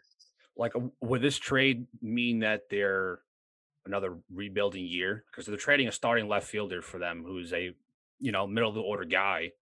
I mean, and will they be getting major league ready players or will they get prospects only? Yeah, I mean, it's if you trade Andrew Benintendi, you're definitely not getting like a major league ready player back. Right, and that means like a, uh, to me they're kind of rebuilding then No. Um yeah, I don't think they're re I mean I don't think that it's like a a rebuild as more as it's just like I don't know. It's just such a weird transition phase that they're in because you could make the case that next year they they could have like a top five offense in baseball. Like they led the league in hits last year. They were a last place team. Um, wild. yeah, like they their offense is great. It's one of the best in baseball, but they had no pitching, and I think you know you have a situation where Eduardo Rodriguez was out for the whole year because of COVID, and Chris Sale was out because of Tommy John. You get those two guys back, and then Bullpen maybe you hit on some of these Yeah. veteran guys. Like you you could sign Corey Kluber. He might be decent for you. Jake Odorizzi, you could sign him. He might be decent for you. Um, yeah, I, I think you could definitely like plug up some holes with these veteran guys, and I think that that's kind of what they're gonna try to do is go like the the inexpensive veteran route to to Right. kind of get you over to like that next core. and it's such a weird thing because it does it, it's a weird awkward stage that the red sox are in because they have all this offensive talent jd and bogaerts and devers i mean that right then and there are three monster hitters. And losing jackie bradley is going to be a, a, a loss one on fan base. I mean he's one of the most loved guys on that team and two i think the best defensive center field in the game it's just a weird situation that they're in but the mets on the other hand are in the complete opposite. They get Lindor, they get Cookie, Carrasco, they get those two guys, they get McCann, Trevor May, they re-sign Stroman. They are in the driver's seat to definitely compete top five team the, to go to the World Series. But with Lindor's trade and the extension coming, we talked about. I was on the air with you and Kevin the other day about it, saying you disagree that Cohen won't give him the extension within like a week. And I and I totally disagree. I think they got to lock that in right away. Or yeah, are, I'm not saying that's not in the plans. I'm just saying if I'm Francisco Lindor, I am tempted to play out this season and see what I get in free agency. I just because you traded for me doesn't mean that like I don't owe you anything. Like I just got here. I don't even know you guys. So, I mean, you could be you could even with the free agency next year, even with a shortstop free agency, how stacked it is next year, I you mean, don't think he like would he's the weak link. Like he, No, he he's be one of definitely not. top dogs. Yeah, Yeah. he would still he would still be one of those guys. I mean, it might be the Mets that come back and are like, yeah, we want to extend you. I mean, or we want to like sign you in free agency. I just I don't think that uh like if you see what other guys are getting, because it's like you have you have bench you're gonna have benchmarks out there. If you're Francisco Lindor, like Bogaerts might be out there, Story's out there, uh Correa's out there. So you see what all these other guys are getting, and then like, what if you look at your extension with the Mets and you're like, oh, I could have gotten how much more? So Yeah, it's not it's it's, not a matter of like, oh, I don't want to stay with the Mets, but you you want to get what the market dictates. Then I don't know. I just don't see. I, like, uh, yes, the Mets are probably going to make a concerted effort to extend Francisco Lindor. I just don't know how tempted I would be to get that done if I'm Francisco Lindor. Interesting. And there's also the uh, like the the situation with Springer because for some reason I I, I from just how my brain's working, I don't know. I don't see how it's possible with money wise if they want to if there was an option of extending him uh Lindor now and then spending what Springer wants 175 million He's not Um. I, I don't think he's worth that either. I think he's at, I mean, I was thinking 150, maybe a little less, 125, maybe. He's a, you know, he's the one of the better leadoff hitters in the game. Great postseason guy. I just, I just feel like they can go get a Jackie Bradley Jr., save a lot of money, and get a top dog in the outfield, and you can leave Conforto and right because we all know he's not a true center fielder. And you, you know, and or you work, you can fucking even keep Nimmo, who's still still works. So I, I don't Yep. know. Yeah, I, I wouldn't. uh I don't know where. I mean, I guess if you're Toronto, go ahead. I see and- that too. sign Springer, but like, if I'm the Mets and I have 175 to spend on Springer, I would just pony up the extra cash to sign Bauer. Right. Like, Right. who makes you better right now? Like, who makes you better guaranteed right now, Bauer or Springer? Like they can say that, oh no, we have plenty of pitching. You can never have enough pitching, and the dude just won the Cy Young award. Like, who's making a bigger impact on your team today, Trevor Bauer or George Springer? And it's Trevor Bauer. I totally agree. I totally agree. And with Tatis, the rumor came out yesterday that Padres are going to be extending him. The rumors, um, 11 years, $320 million. You tweeted out, I would sign him for freaking 30 years, and I can't agree more. Can't agree more. Mm-hmm. Will 320 be the number from what you've maybe heard? From I've what heard 300, heard, 320. I've heard that these rumors aren't even true. Get the fuck out of here. I heard mm-hmm. from, I, I saw from verified people. I don't yeah, want to shout no, out names. Yeah. Uh, Josh Heyman had the tweet. Um, yeah, I I heard that it's not even true. I heard that uh, I saw someone say pen to paper. It's that close. Yeah, yeah. I saw the I saw the tweets and I saw the reports, but then I was told um, that it it just wasn't even true. So I don't know what to believe. I don't know. It's super like, interesting. I don't know these people like the people that told me that it's not even close. It's like I don't know them all too well, so I wasn't gonna throw a tweet out there and be like, "Oh, by the way, I'm refuting these reports that came out uh, about this extension, like they're false. Like I wasn't confident enough to do that, but that is what I heard. I heard that like it's not even really true. Wrap up the the baseball talk, and then I have two really funny fun questions right at the end, and then we'll wrap this up. Quick rapid fire, early, early, early 2021 predict 2021 baseball predictions. Okay. World Series champion.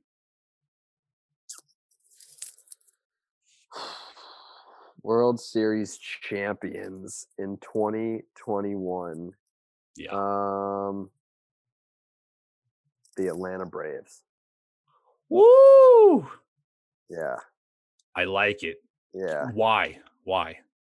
Um I think So what what have they all only done? They only got Morton, right? So far. They got Morton, but they've essentially lost Ozuna because I don't think they, they're gonna bring him back. I don't think so either.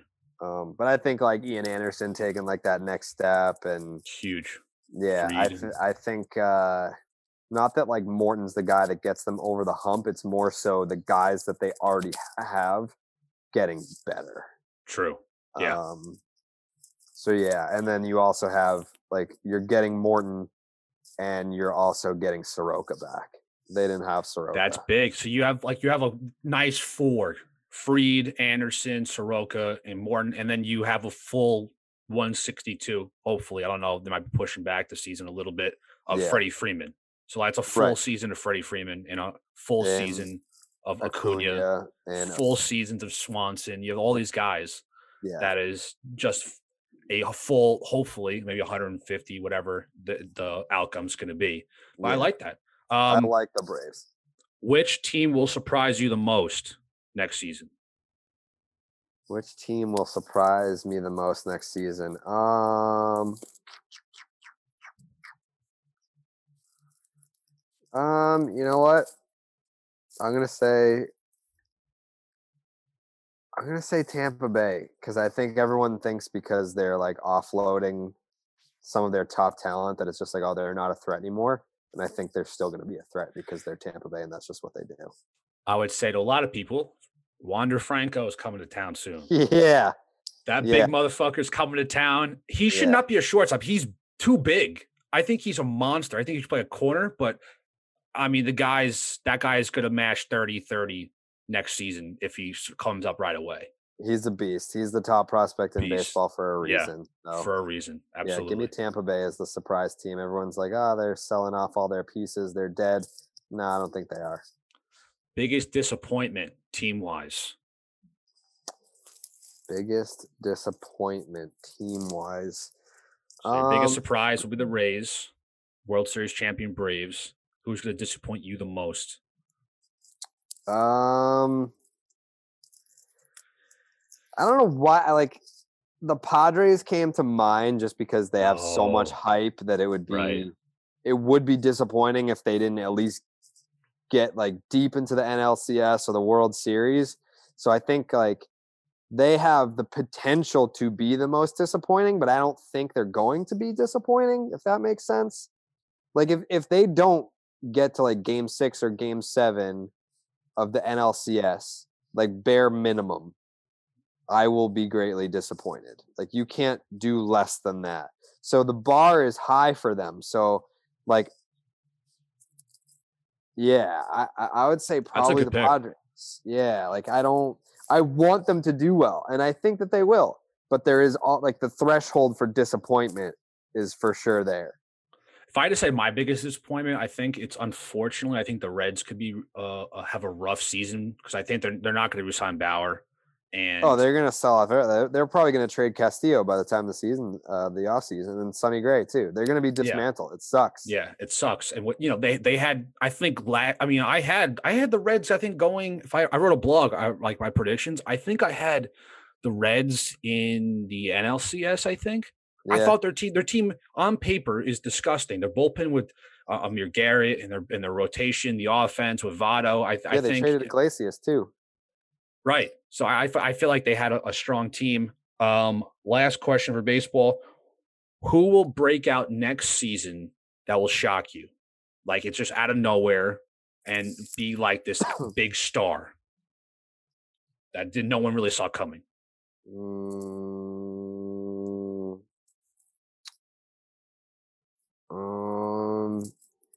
I mean, I don't think it would be that much of a surprise but like this guy, people don't put him in the same sentence as like Tatis and like Acuna and Soto yet.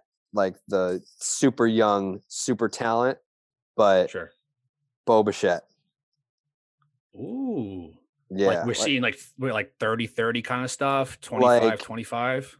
Like we're we're in August and we're looking at the MVP voting and we're Ooh. seeing like where where could like this player end up in the mix and like we're going to be talking about Bo Bichette.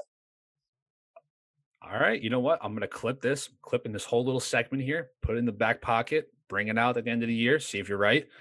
Last couple things here. A game I've played only once and it's worked out really well. Some guy that actually liked it was KFC. I actually liked it a lot. I'm going to open your phone, Instagram. I'm going to DM you a couple of your own Instagram photos or videos, and you're going to tell me a story about it. So I'm doing like a little deep dive. Okay. In the minds of Jared Carrabis and his experience um doing whatever you do on Instagram. So all right. So first one here. Look up on your phone. First one here. Uh this was posted November 1st, 2018 but the day was October 31st, 2018.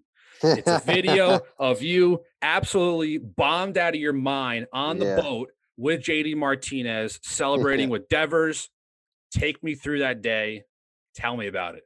I mean, it was it was the best day of my life. I mean, it's I got the pictures right here. Those are them right there. Um, that's me bombed out of my life. It's it's uh it was it was a great it was a great experience. Um, I was very intoxicated. Uh, very, very, very you can see it in my eyes. Uh, I, am covered in beer. Yeah, and um, this is like another photo of you. This is the real one that I wanted to, to, to share with you. There's just, yeah, that's you know, that one you, right there. Yeah, you chugging. Yep, yep. That was uh, it was cool. I mean, I don't think you can have a better story than that as a Red oh, Sox oh, yeah. fan. Like, oh my my favorite team won the World Series, and then they asked me to be on the duck boat in the parade, and it just uh, doesn't I mean, happen.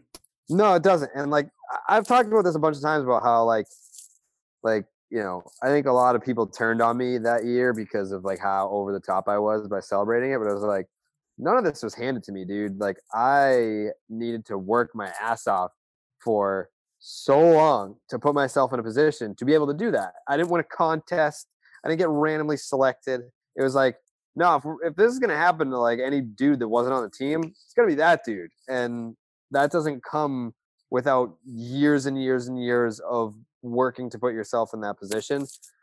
Um, so I enjoyed every second of it, and I don't regret a single second of it. Clearly, because I just this is, I mean, every day when I'm sitting up here, it's like that's my reminder of like if you work your ass off, like this is what can happen. So, best day of my life. Best day. Yeah. Uh, next one.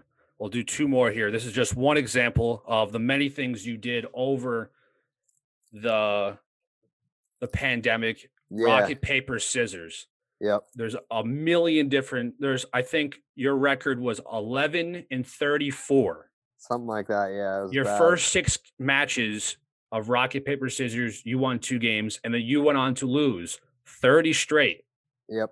Something that um I think everyone watching wanted you to lose. Everyone want. and I mean, these videos. There's tons, and I'll be posting. I'll be putting them in the in the videos, like short little clip here. But take me through like the idea. Like, where did you think of this? I think if I can remember how it, like the whole competition of the rock paper scissors was it with Blattman? Um, we used to like we used to do rock paper scissors in the old office, and I would go down so like on the second floor that's where we did the snapchat videos and then next to the the we called it the take chamber. After like next to the take chamber was where the producer's office was so like i would go in there to hang out with bryn and then i became friends with all the producers and like at the end of the day we would play rock paper scissors against each other so like it became like a thing. And then during quarantine they were like yeah we don't have any sports but you guys are gonna have to get creative to make some content. Um, so I thought I was like, all right, well, these guys they want to do something competitive. I was like, what can we do? Like we're all just like stuck at home, and like I have like all these like players in my phone, but I was like, I don't want to do like interviews because that's like what the podcast is for. Like, so how do we how do we like do something that's different? And then I was like, hey, do you want to play rock paper scissors? And I think like when I asked like the wagers became like the central part of the show. Like originally I was just going to like play people and like see who won. But then when I asked Millar, I was like, I was like, hey, do you want to do this? And he's like, all right, what's the wager? Oh, of course Millar is the one to do the betting, right? Yeah. He's like, what's the wager? And I was like, oh, I like, I don't know. I haven't thought about it. So once he said, what's the wager? I was like, I guess, I guess it would be interesting if we had like unique wagers for every single one of them and then we ended up doing that but yeah no i was i was bad i kept i lost a lot but people thought you fulfilled mm, right. just one because most of them in, in, like involve being out in the world uh, right. like being at baseball games but um yeah people were saying that i was losing on purpose and i was like if i can lose on purpose that means that I know what's coming to make the decision to lose. So why wouldn't I just win to get all right. these things? Like, yeah, you don't there, think there were some pretty serious bets there? There were some pretty yeah. serious outcomes. Yeah, like you don't think I wanted to be included in a Hall of Fame speech? Like that would have been awesome. Like, Sick. Yeah, yeah, there there were a bunch of them where I was like, yeah, I would, I would love to be able to have what this person wagered, but like I lost, so now I don't have it.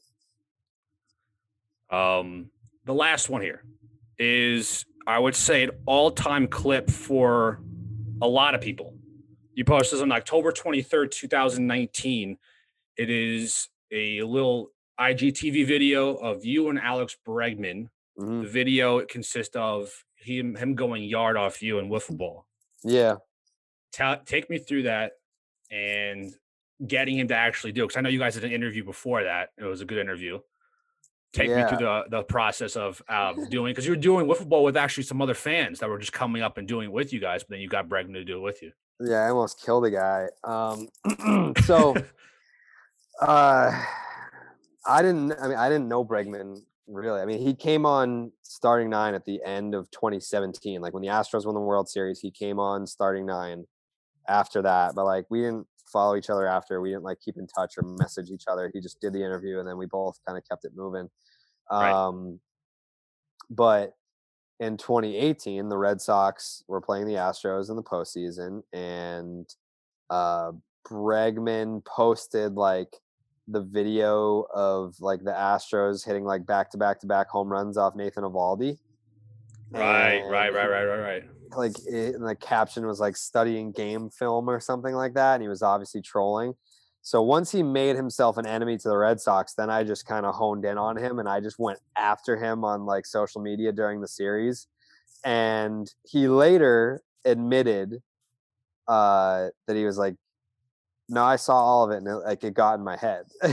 so like, so anyone like I, I'll I'll get people like on Twitter. They're like, "Do you think that like these players actually care what you're saying about them?" And I'm like, "Yeah, no, they do. They they clearly, they, yeah, they, they definitely care." Um, so then I think like we were talking about Bregman on CCK, and it was after the World Series was over, and he must have been listening, and he called into the show from his car. So like we I just started like that. yeah, we were going at it on CCK, and then we ended up following each other. Um, and then that turned into the interview in spring training, which was great. Like we, like we met each other, and like obviously like we're, we're buddy buddy. And then uh, like I challenged him to wiffle ball, and I got a swing and miss, and he got a homer. What can you do? You can't win What them can you do? What can can you you do? do? And everyone though, right. like makes the joke of like, oh, well, did he know what was coming? It's like, you know, he did because I told him I was only going to throw fastballs. Like I didn't, I didn't throw any sliders, nothing off speed. I only threw him fastballs. So yes, he he did know what was coming when he hit that home run. Has your relationship changed at all with him?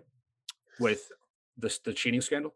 Because I know mm, you. I mean, you uh weren't fond of that whole thing. Like a lot of people weren't happy with how they did it and how they cheated.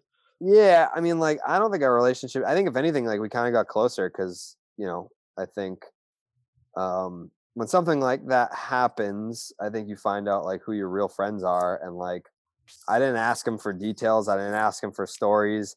I would just kind of ask him like, "Hey, like, are you doing okay?" Like, you Oh, know, when the whole world fucking hates you and people are saying horrible things about you and discrediting everything that you've ever accomplished in your life, like that can probably do a lot to you from a mental standpoint. So like as a friend, like I would just check in to see how he's doing, but like I don't I don't care to like know any information. Like if you don't offer it up to me unsolicited, like I'm not going to go digging for that. Um so I think if anything I think it like improved the relationship. That's a really interesting way of of looking at it. Because I mean, I'll, I mean, I know you were pissed about it. It's it's obvious. Everyone else, everyone was pissed about it. But when you have a friend that's involved in it, it's kind of. I guess there is a different way of. It was looking at weird. it. It was weird. Sure, it it's was very awkward. Yeah, Yeah, I mean, like when you have like you know people like obviously I came at Carlos Correa hard for like how he handled it and everything. dude, he everyone's "Oh, handled but like a jackass. He handled Yeah, it terrible. Yeah, he brought that all on himself. But like when people are like, "Oh, you won't say anything about Bregman," it's like, well, yeah, no, I won't.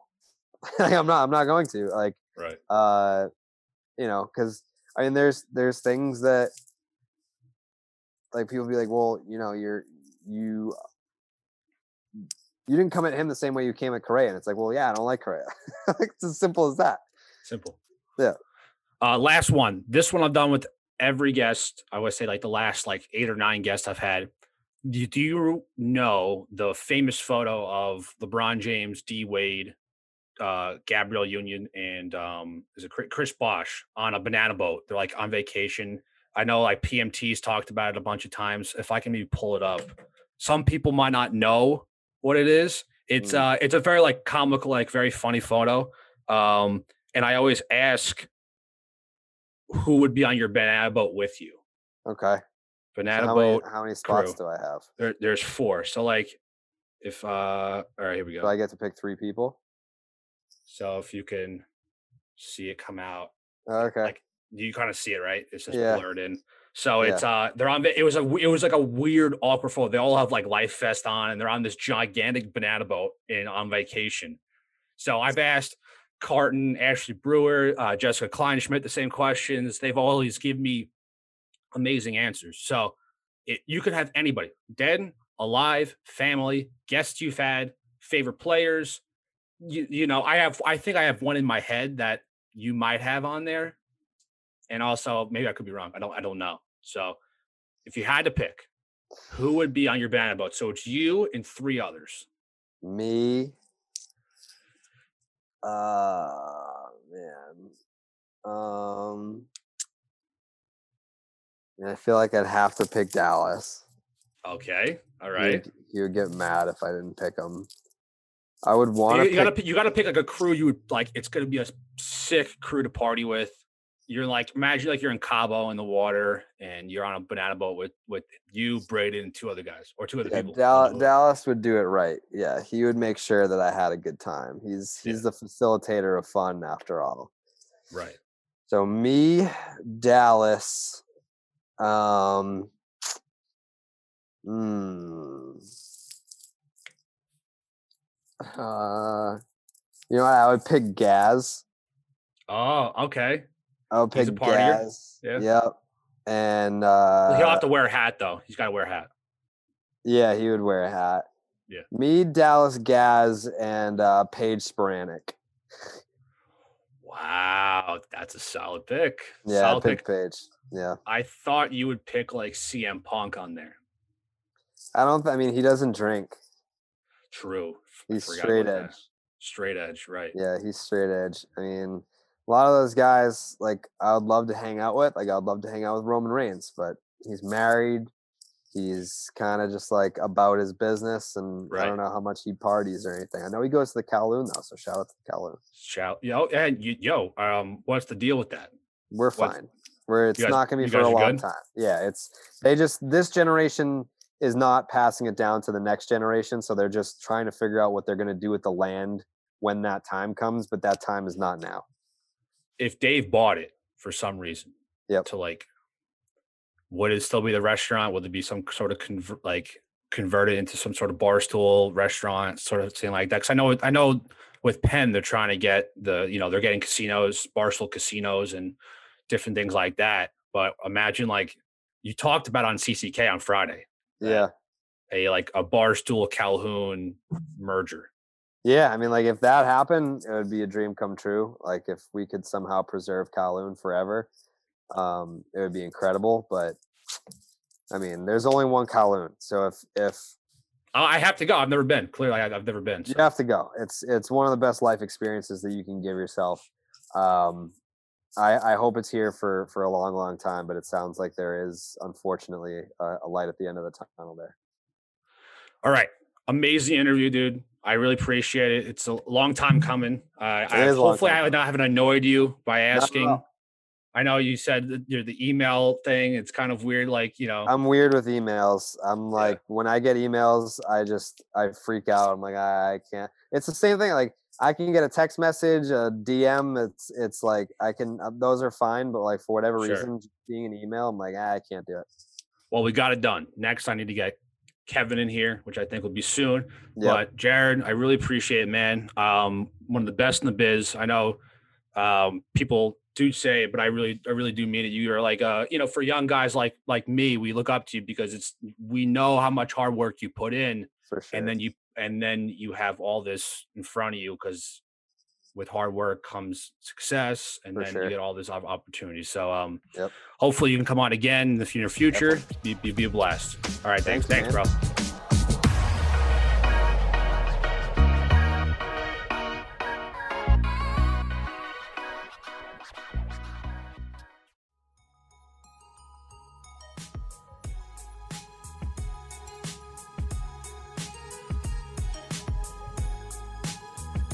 All right, we're back, and let's talk about the national championship.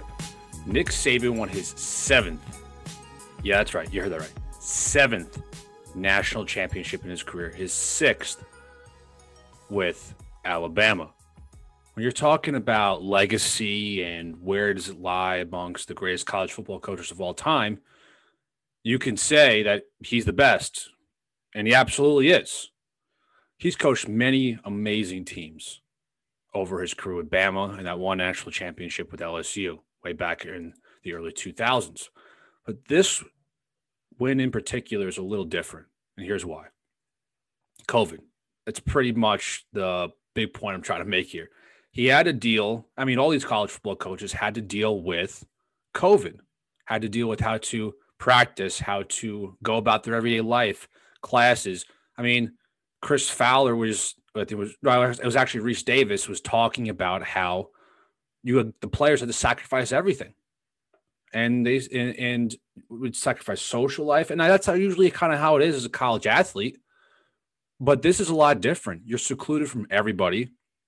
At one point, these athletes, these football players, were the only people on campus at one point. But this whole season with Zoom conferences and you know, being isolated from basically the world.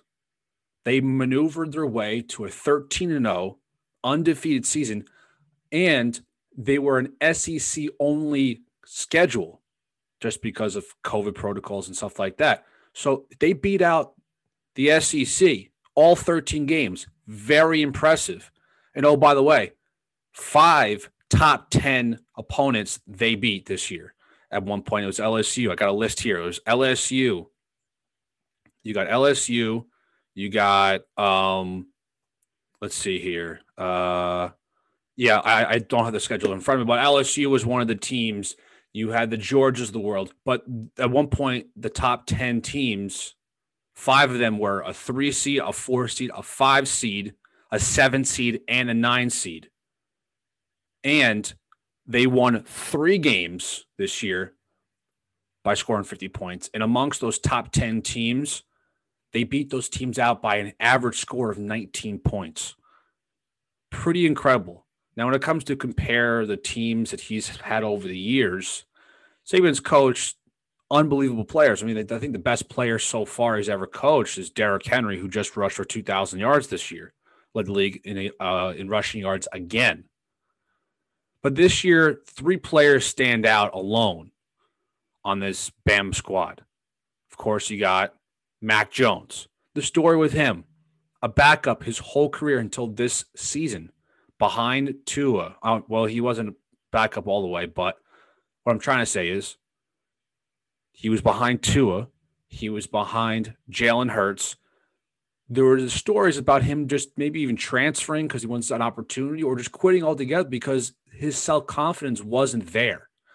Saban told him to stick around.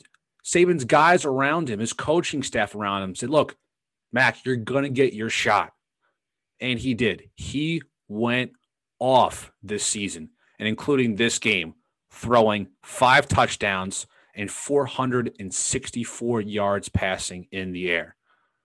It's a story that I think kind of gets overlooked because of Najee Harris and DeVonta Smith, because these two guys are the best at their position in the in the entire country. And Mac Jones had an unbelievable season by himself.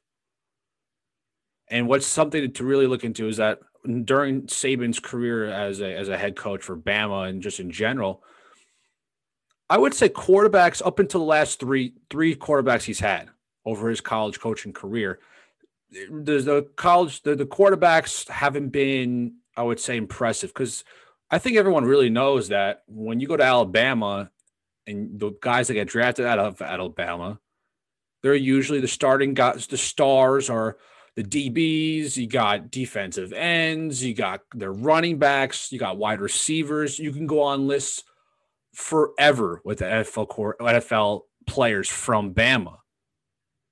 But here's the kicker here quarterbacks haven't been the biggest stars. I mean, there's AJ McCarron's, right? But the last three, like I said before, have been big.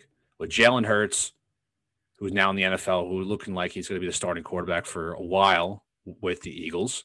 You have Tua Tagovailoa, who's the quarterback for the Miami Dolphins. As of right now, there's trade rumors with him. If there's going to be a Deshaun Watson trade, whatever, I think that's not going to happen. And now you got Mac Jones and his story, how he sat behind these two guys for a while, for a long time, and not thinking of whether or not he'd be playing at Alabama anymore. But he stuck around and he won a national championship. Now, his guy he throws to a lot, DeVonta Smith, Heisman Trophy winner, had himself a night. 215 yards receiving in the first half. That's right. In the first half. Unbelievable numbers all year. He got hurt in the second half, sat him out. The game was over by half with with DeVonta Smith's talents, I mean, the guy's wearing a ball, I think a buck sixty, buck sixty-five. You know, he just he's he's a he's not your prototypical wide receiver body, height, weight. You know, it's not the typical guy you see on the field, but he made it work, and he's the best wide receiver, I think, hands down in college football history. I mean, you got some unbelievable college football receivers. I mean, the the best one that comes to my mind, the two are a Calvin Johnson or even a Larry Fitzgerald type. You can even say Odell Beckham at LSU too. Some of the best that should come off the rattle off my head. I know there's probably better. I mean, Larry Fitzgerald at Pitt was probably one of the best of all time. But with DeVonta Smith, I think you can put in the argument now he is the best wide receiver to ever play in college football with this past season winning the Heisman Trophy. I mean, Desmond Howard's the last guy to win a wide to win the Heisman Trophy as a wide receiver. So it doesn't happen too often. And the third guy that separates this team from maybe other teams that Saban's coached is Najee Harris. Najee Harris had a hell of a night as well, winning the national championship, and he had a hell of a season. Just, I think all three of these guys, talent wise, you could definitely rank this whole team up against any of Saban's teams in the past, the national championship teams is what I'm really talking about here. But we always give Saban, I would say we, because I think a lot of the country, writers, fans, analysts, former players, current players, I think we all give Saban this this like character bio of how he's this cocky to extent, but more like an arrogant, um, this hardo of a coach, doesn't take any breaks, um, very angry, as we always seen on the sideline, with even if it's with reporters uh, going into halftime or if it's the press conferences pre and post game um, or after practice we've seen over the years. But we have to, I think, sit back and look at something that this is something we're never going to see again.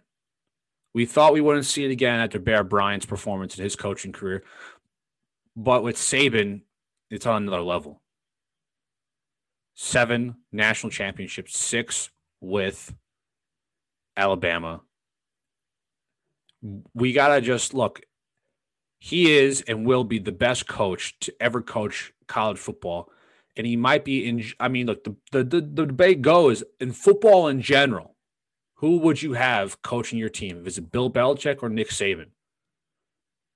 No doubt about it. Both these guys know how to win. It's there in front of you. Tons of film. But since 2008, Bama hasn't.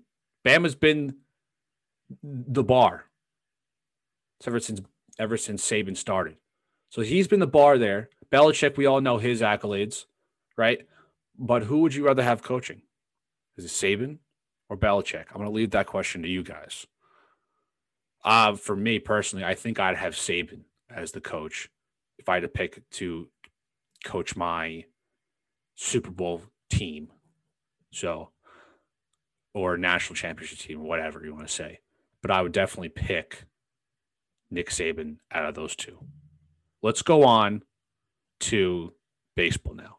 Frankie Lindor and Carlos Carrasco traded to the New York Mets last week. Didn't break it down. I'm going to break it down now. So you have Amed Rosario, Andres Gimenez, Josh Wolf, and Isaiah Greene from the Mets going to the Cleveland Indians. This is a fantastic move by Steve Cohen. It is not the first one he's done this offseason. It's been kind of quiet. The signing of Trevor May from the Minnesota Twins. He was a free agent, very good bullpen arm he might be a seventh or maybe even eighth, depending on if Betances is on this this upcoming season. That bullpen is stacked now. Edwin Diaz can kind of get his act together with Jeurys Familia, Betances. Now you add Trevor May in the mix. Who knows where Seth Lugo is going to be in the next season in 2021? Will he be a fifth guy? Will he be a prop star? Um, will he be a makeup uh, like long man starter, long man reliever? Will he even be in the bullpen, which I think Lugo should be in the bullpen? So you have Trevor May, James McCann, the second best catcher to come off the free agent list, signed for a nice friendly deal, four years, 40 million. It's a good catcher, man. Knows how to catch, knows how to call game, knows how to work with a young rotation we've seen the last couple years in Chicago with the White Sox. He basically helped fix, along with his own talents, but Giolito tells he's told multiple people how much of a great catcher he is and how much he's learned from McCann. McCann, you could say, helped Giolito become what kind of ace he is today. Now the White Sox would be upset with the losing of him, but they have Grandal, and they probably will sign somebody else maybe to be a back catcher. But besides that, let's go back to the Mets. With the signing with McCann, it's going to be great to work with some of the younger guys and even some of the well-established starters and guys in the bullpen. Great signing. Re-signed with the qualifying offer with Marcus Stroman. I love the deal. I've said it before. I've written about it. Great move. Love Stroman. back in New York where he belongs. He's going to be, as of right now, maybe a three starter or two, depending on where you want to put Carlos Carrasco. So now they sign, they get not sign, they get a trade for Lindor and Carlos Carrasco. Unfreaking believable. Totally makes sense. Lindor, top five shortstop in the league. Next off season is going to be the best shortstop free agent class baseball has ever seen. It's stacked.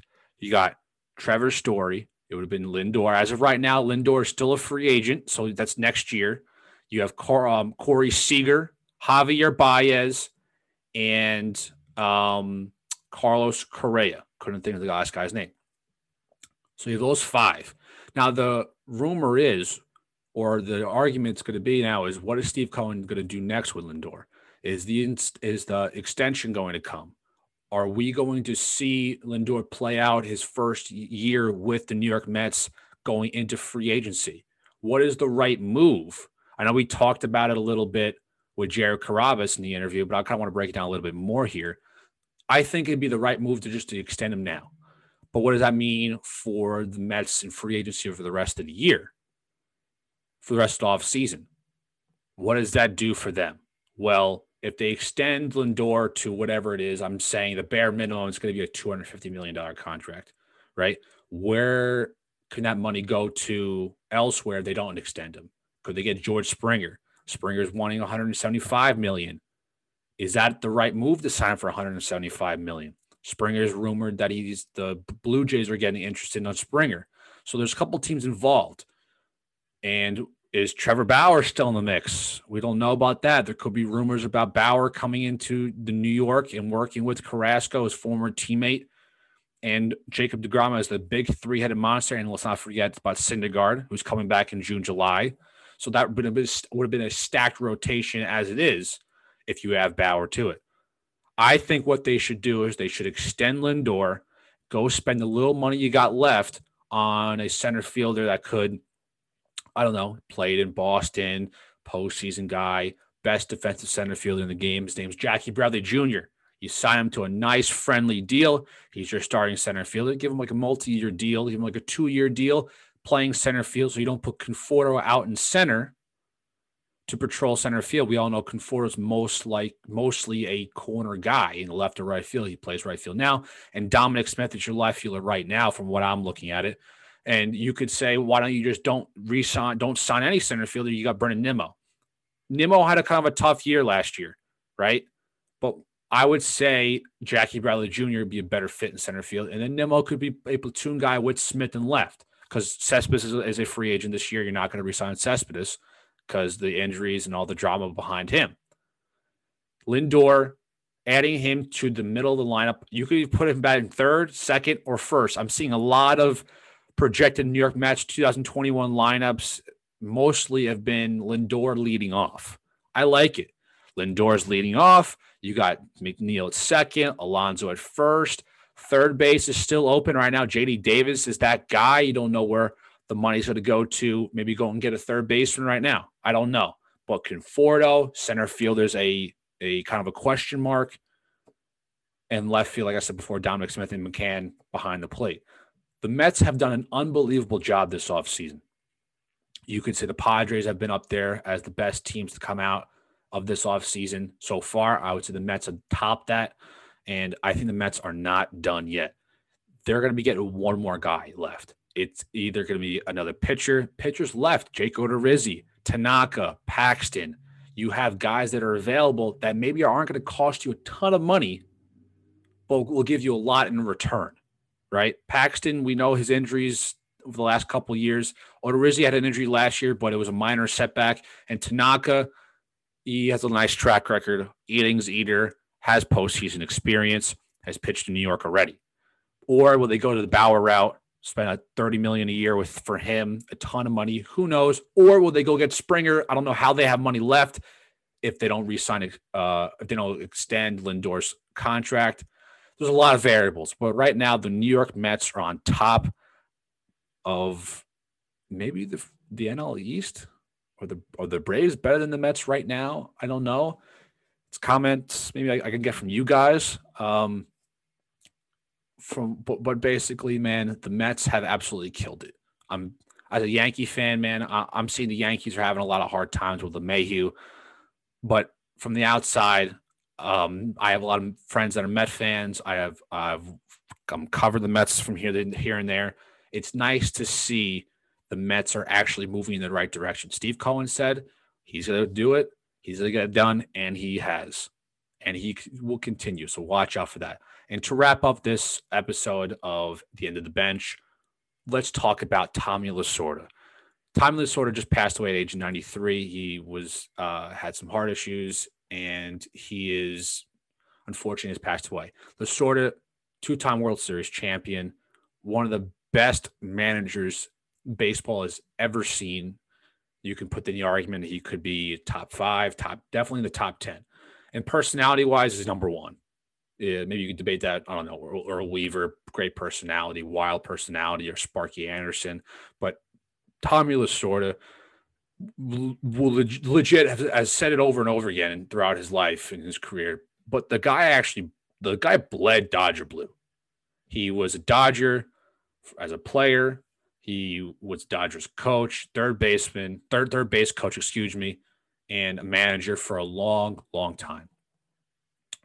You we had we've seen players, current players, former players come out and talk about and and say stories about you heard stories from Orel Hershiser or Bobby Valentine, um, other other guys. Matt Kemp has has put out some stories about him as well. But the guy was basically uh, one of the ambassadors of the game. A lot of people, I guess, wouldn't look at Tommy Lasorda as an ambassador. You would more look at the Trouts, the the um, you know the Kershaws of the world, as your ambassadors of the game, judge. But over Lasorda's lifetime in the game of baseball, he's been the guy. He's always told kids baseball over everything. You know, it's and and he just after his career managing the Dodgers ended due to heart issues and, and health health risks, he wasn't done. In '98, he became the interim GM, and then he left that to go coach the the the baseball. Um, I'm blanking here. It was uh, I wrote a I wrote a blog, a nice blog about it. Um, it's on the end of the bench WordPress uh, website. He managed the Summer Olympics baseball team, and they won gold, beating Cuba, who was the favorite. But that's like one of those top moments. He's been an ambassador of the game. He's been invited to everything. He he legit went out on top, a World Series champion you can look back on this 2020 crazy season, wild postseason, ups and downs, coronavirus and all, the Dodgers won the World Series. But at the time, you don't think about the people that played for the Dodgers in the past. It's been a long time since the Dodgers won a World Series. The last time it was when Tommy took coach the team. And if you think about it, I, I think a lot of people thought about this was like a huge win for Dodgers Nation, baseball you know, Vin Scully is smiling at home. And I hope people didn't forget about Tommy because Tommy is the Dodgers. He was the Dodgers. This it was his team. He represented that team with so much love and heart. And this was like his final gift from baseball. He gave so much to the game of baseball. But this time, baseball gave something back to him, and it was a World Series championship. And to end that, um, to go on to go out that way, a champion, a long life. Um, I can't say he did. You know, he did the best he could, and he went out on top. So that's the end of this episode. Unbelievable interview. Thank you again for from uh, Jared Carrabis, the Rocket, the fucking man. We got more interviews coming up this year.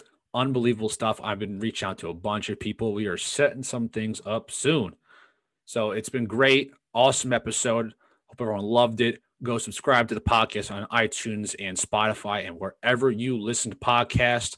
Go subscribe to the YouTube page. My YouTube page is just Taylor Ringold. I post all the interviews that I've done on the end of the bench in the past 2020 and now 2021. I did a best of of 2020, nice half hour clips of the best moments of 2020 on the end of the bench. And uh, yeah, subscribe. Go follow me on social media, Taylor underscore Ringold on Instagram and on Twitter. Just look me up, Taylor Ringold. I'm there. Thank you guys for listening, and we'll catch you guys on the next episode of the end of the bench. We out. Peace.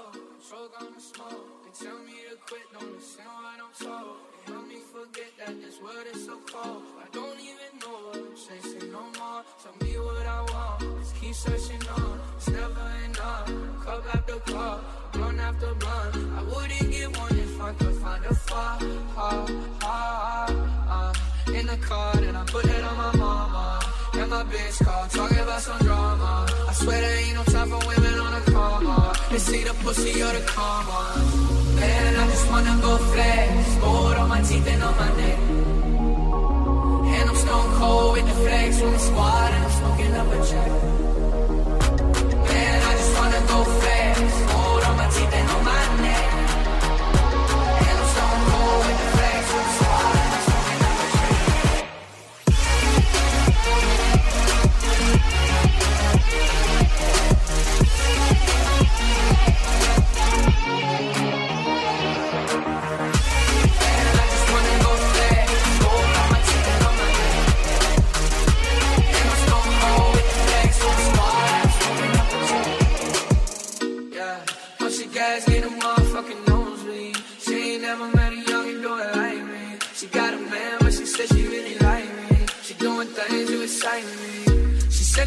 on my new tracks. Cause all these hoes know what's about to come next. I hit my plug up, got the paper connect. I drop a couple bands, I just wanna go.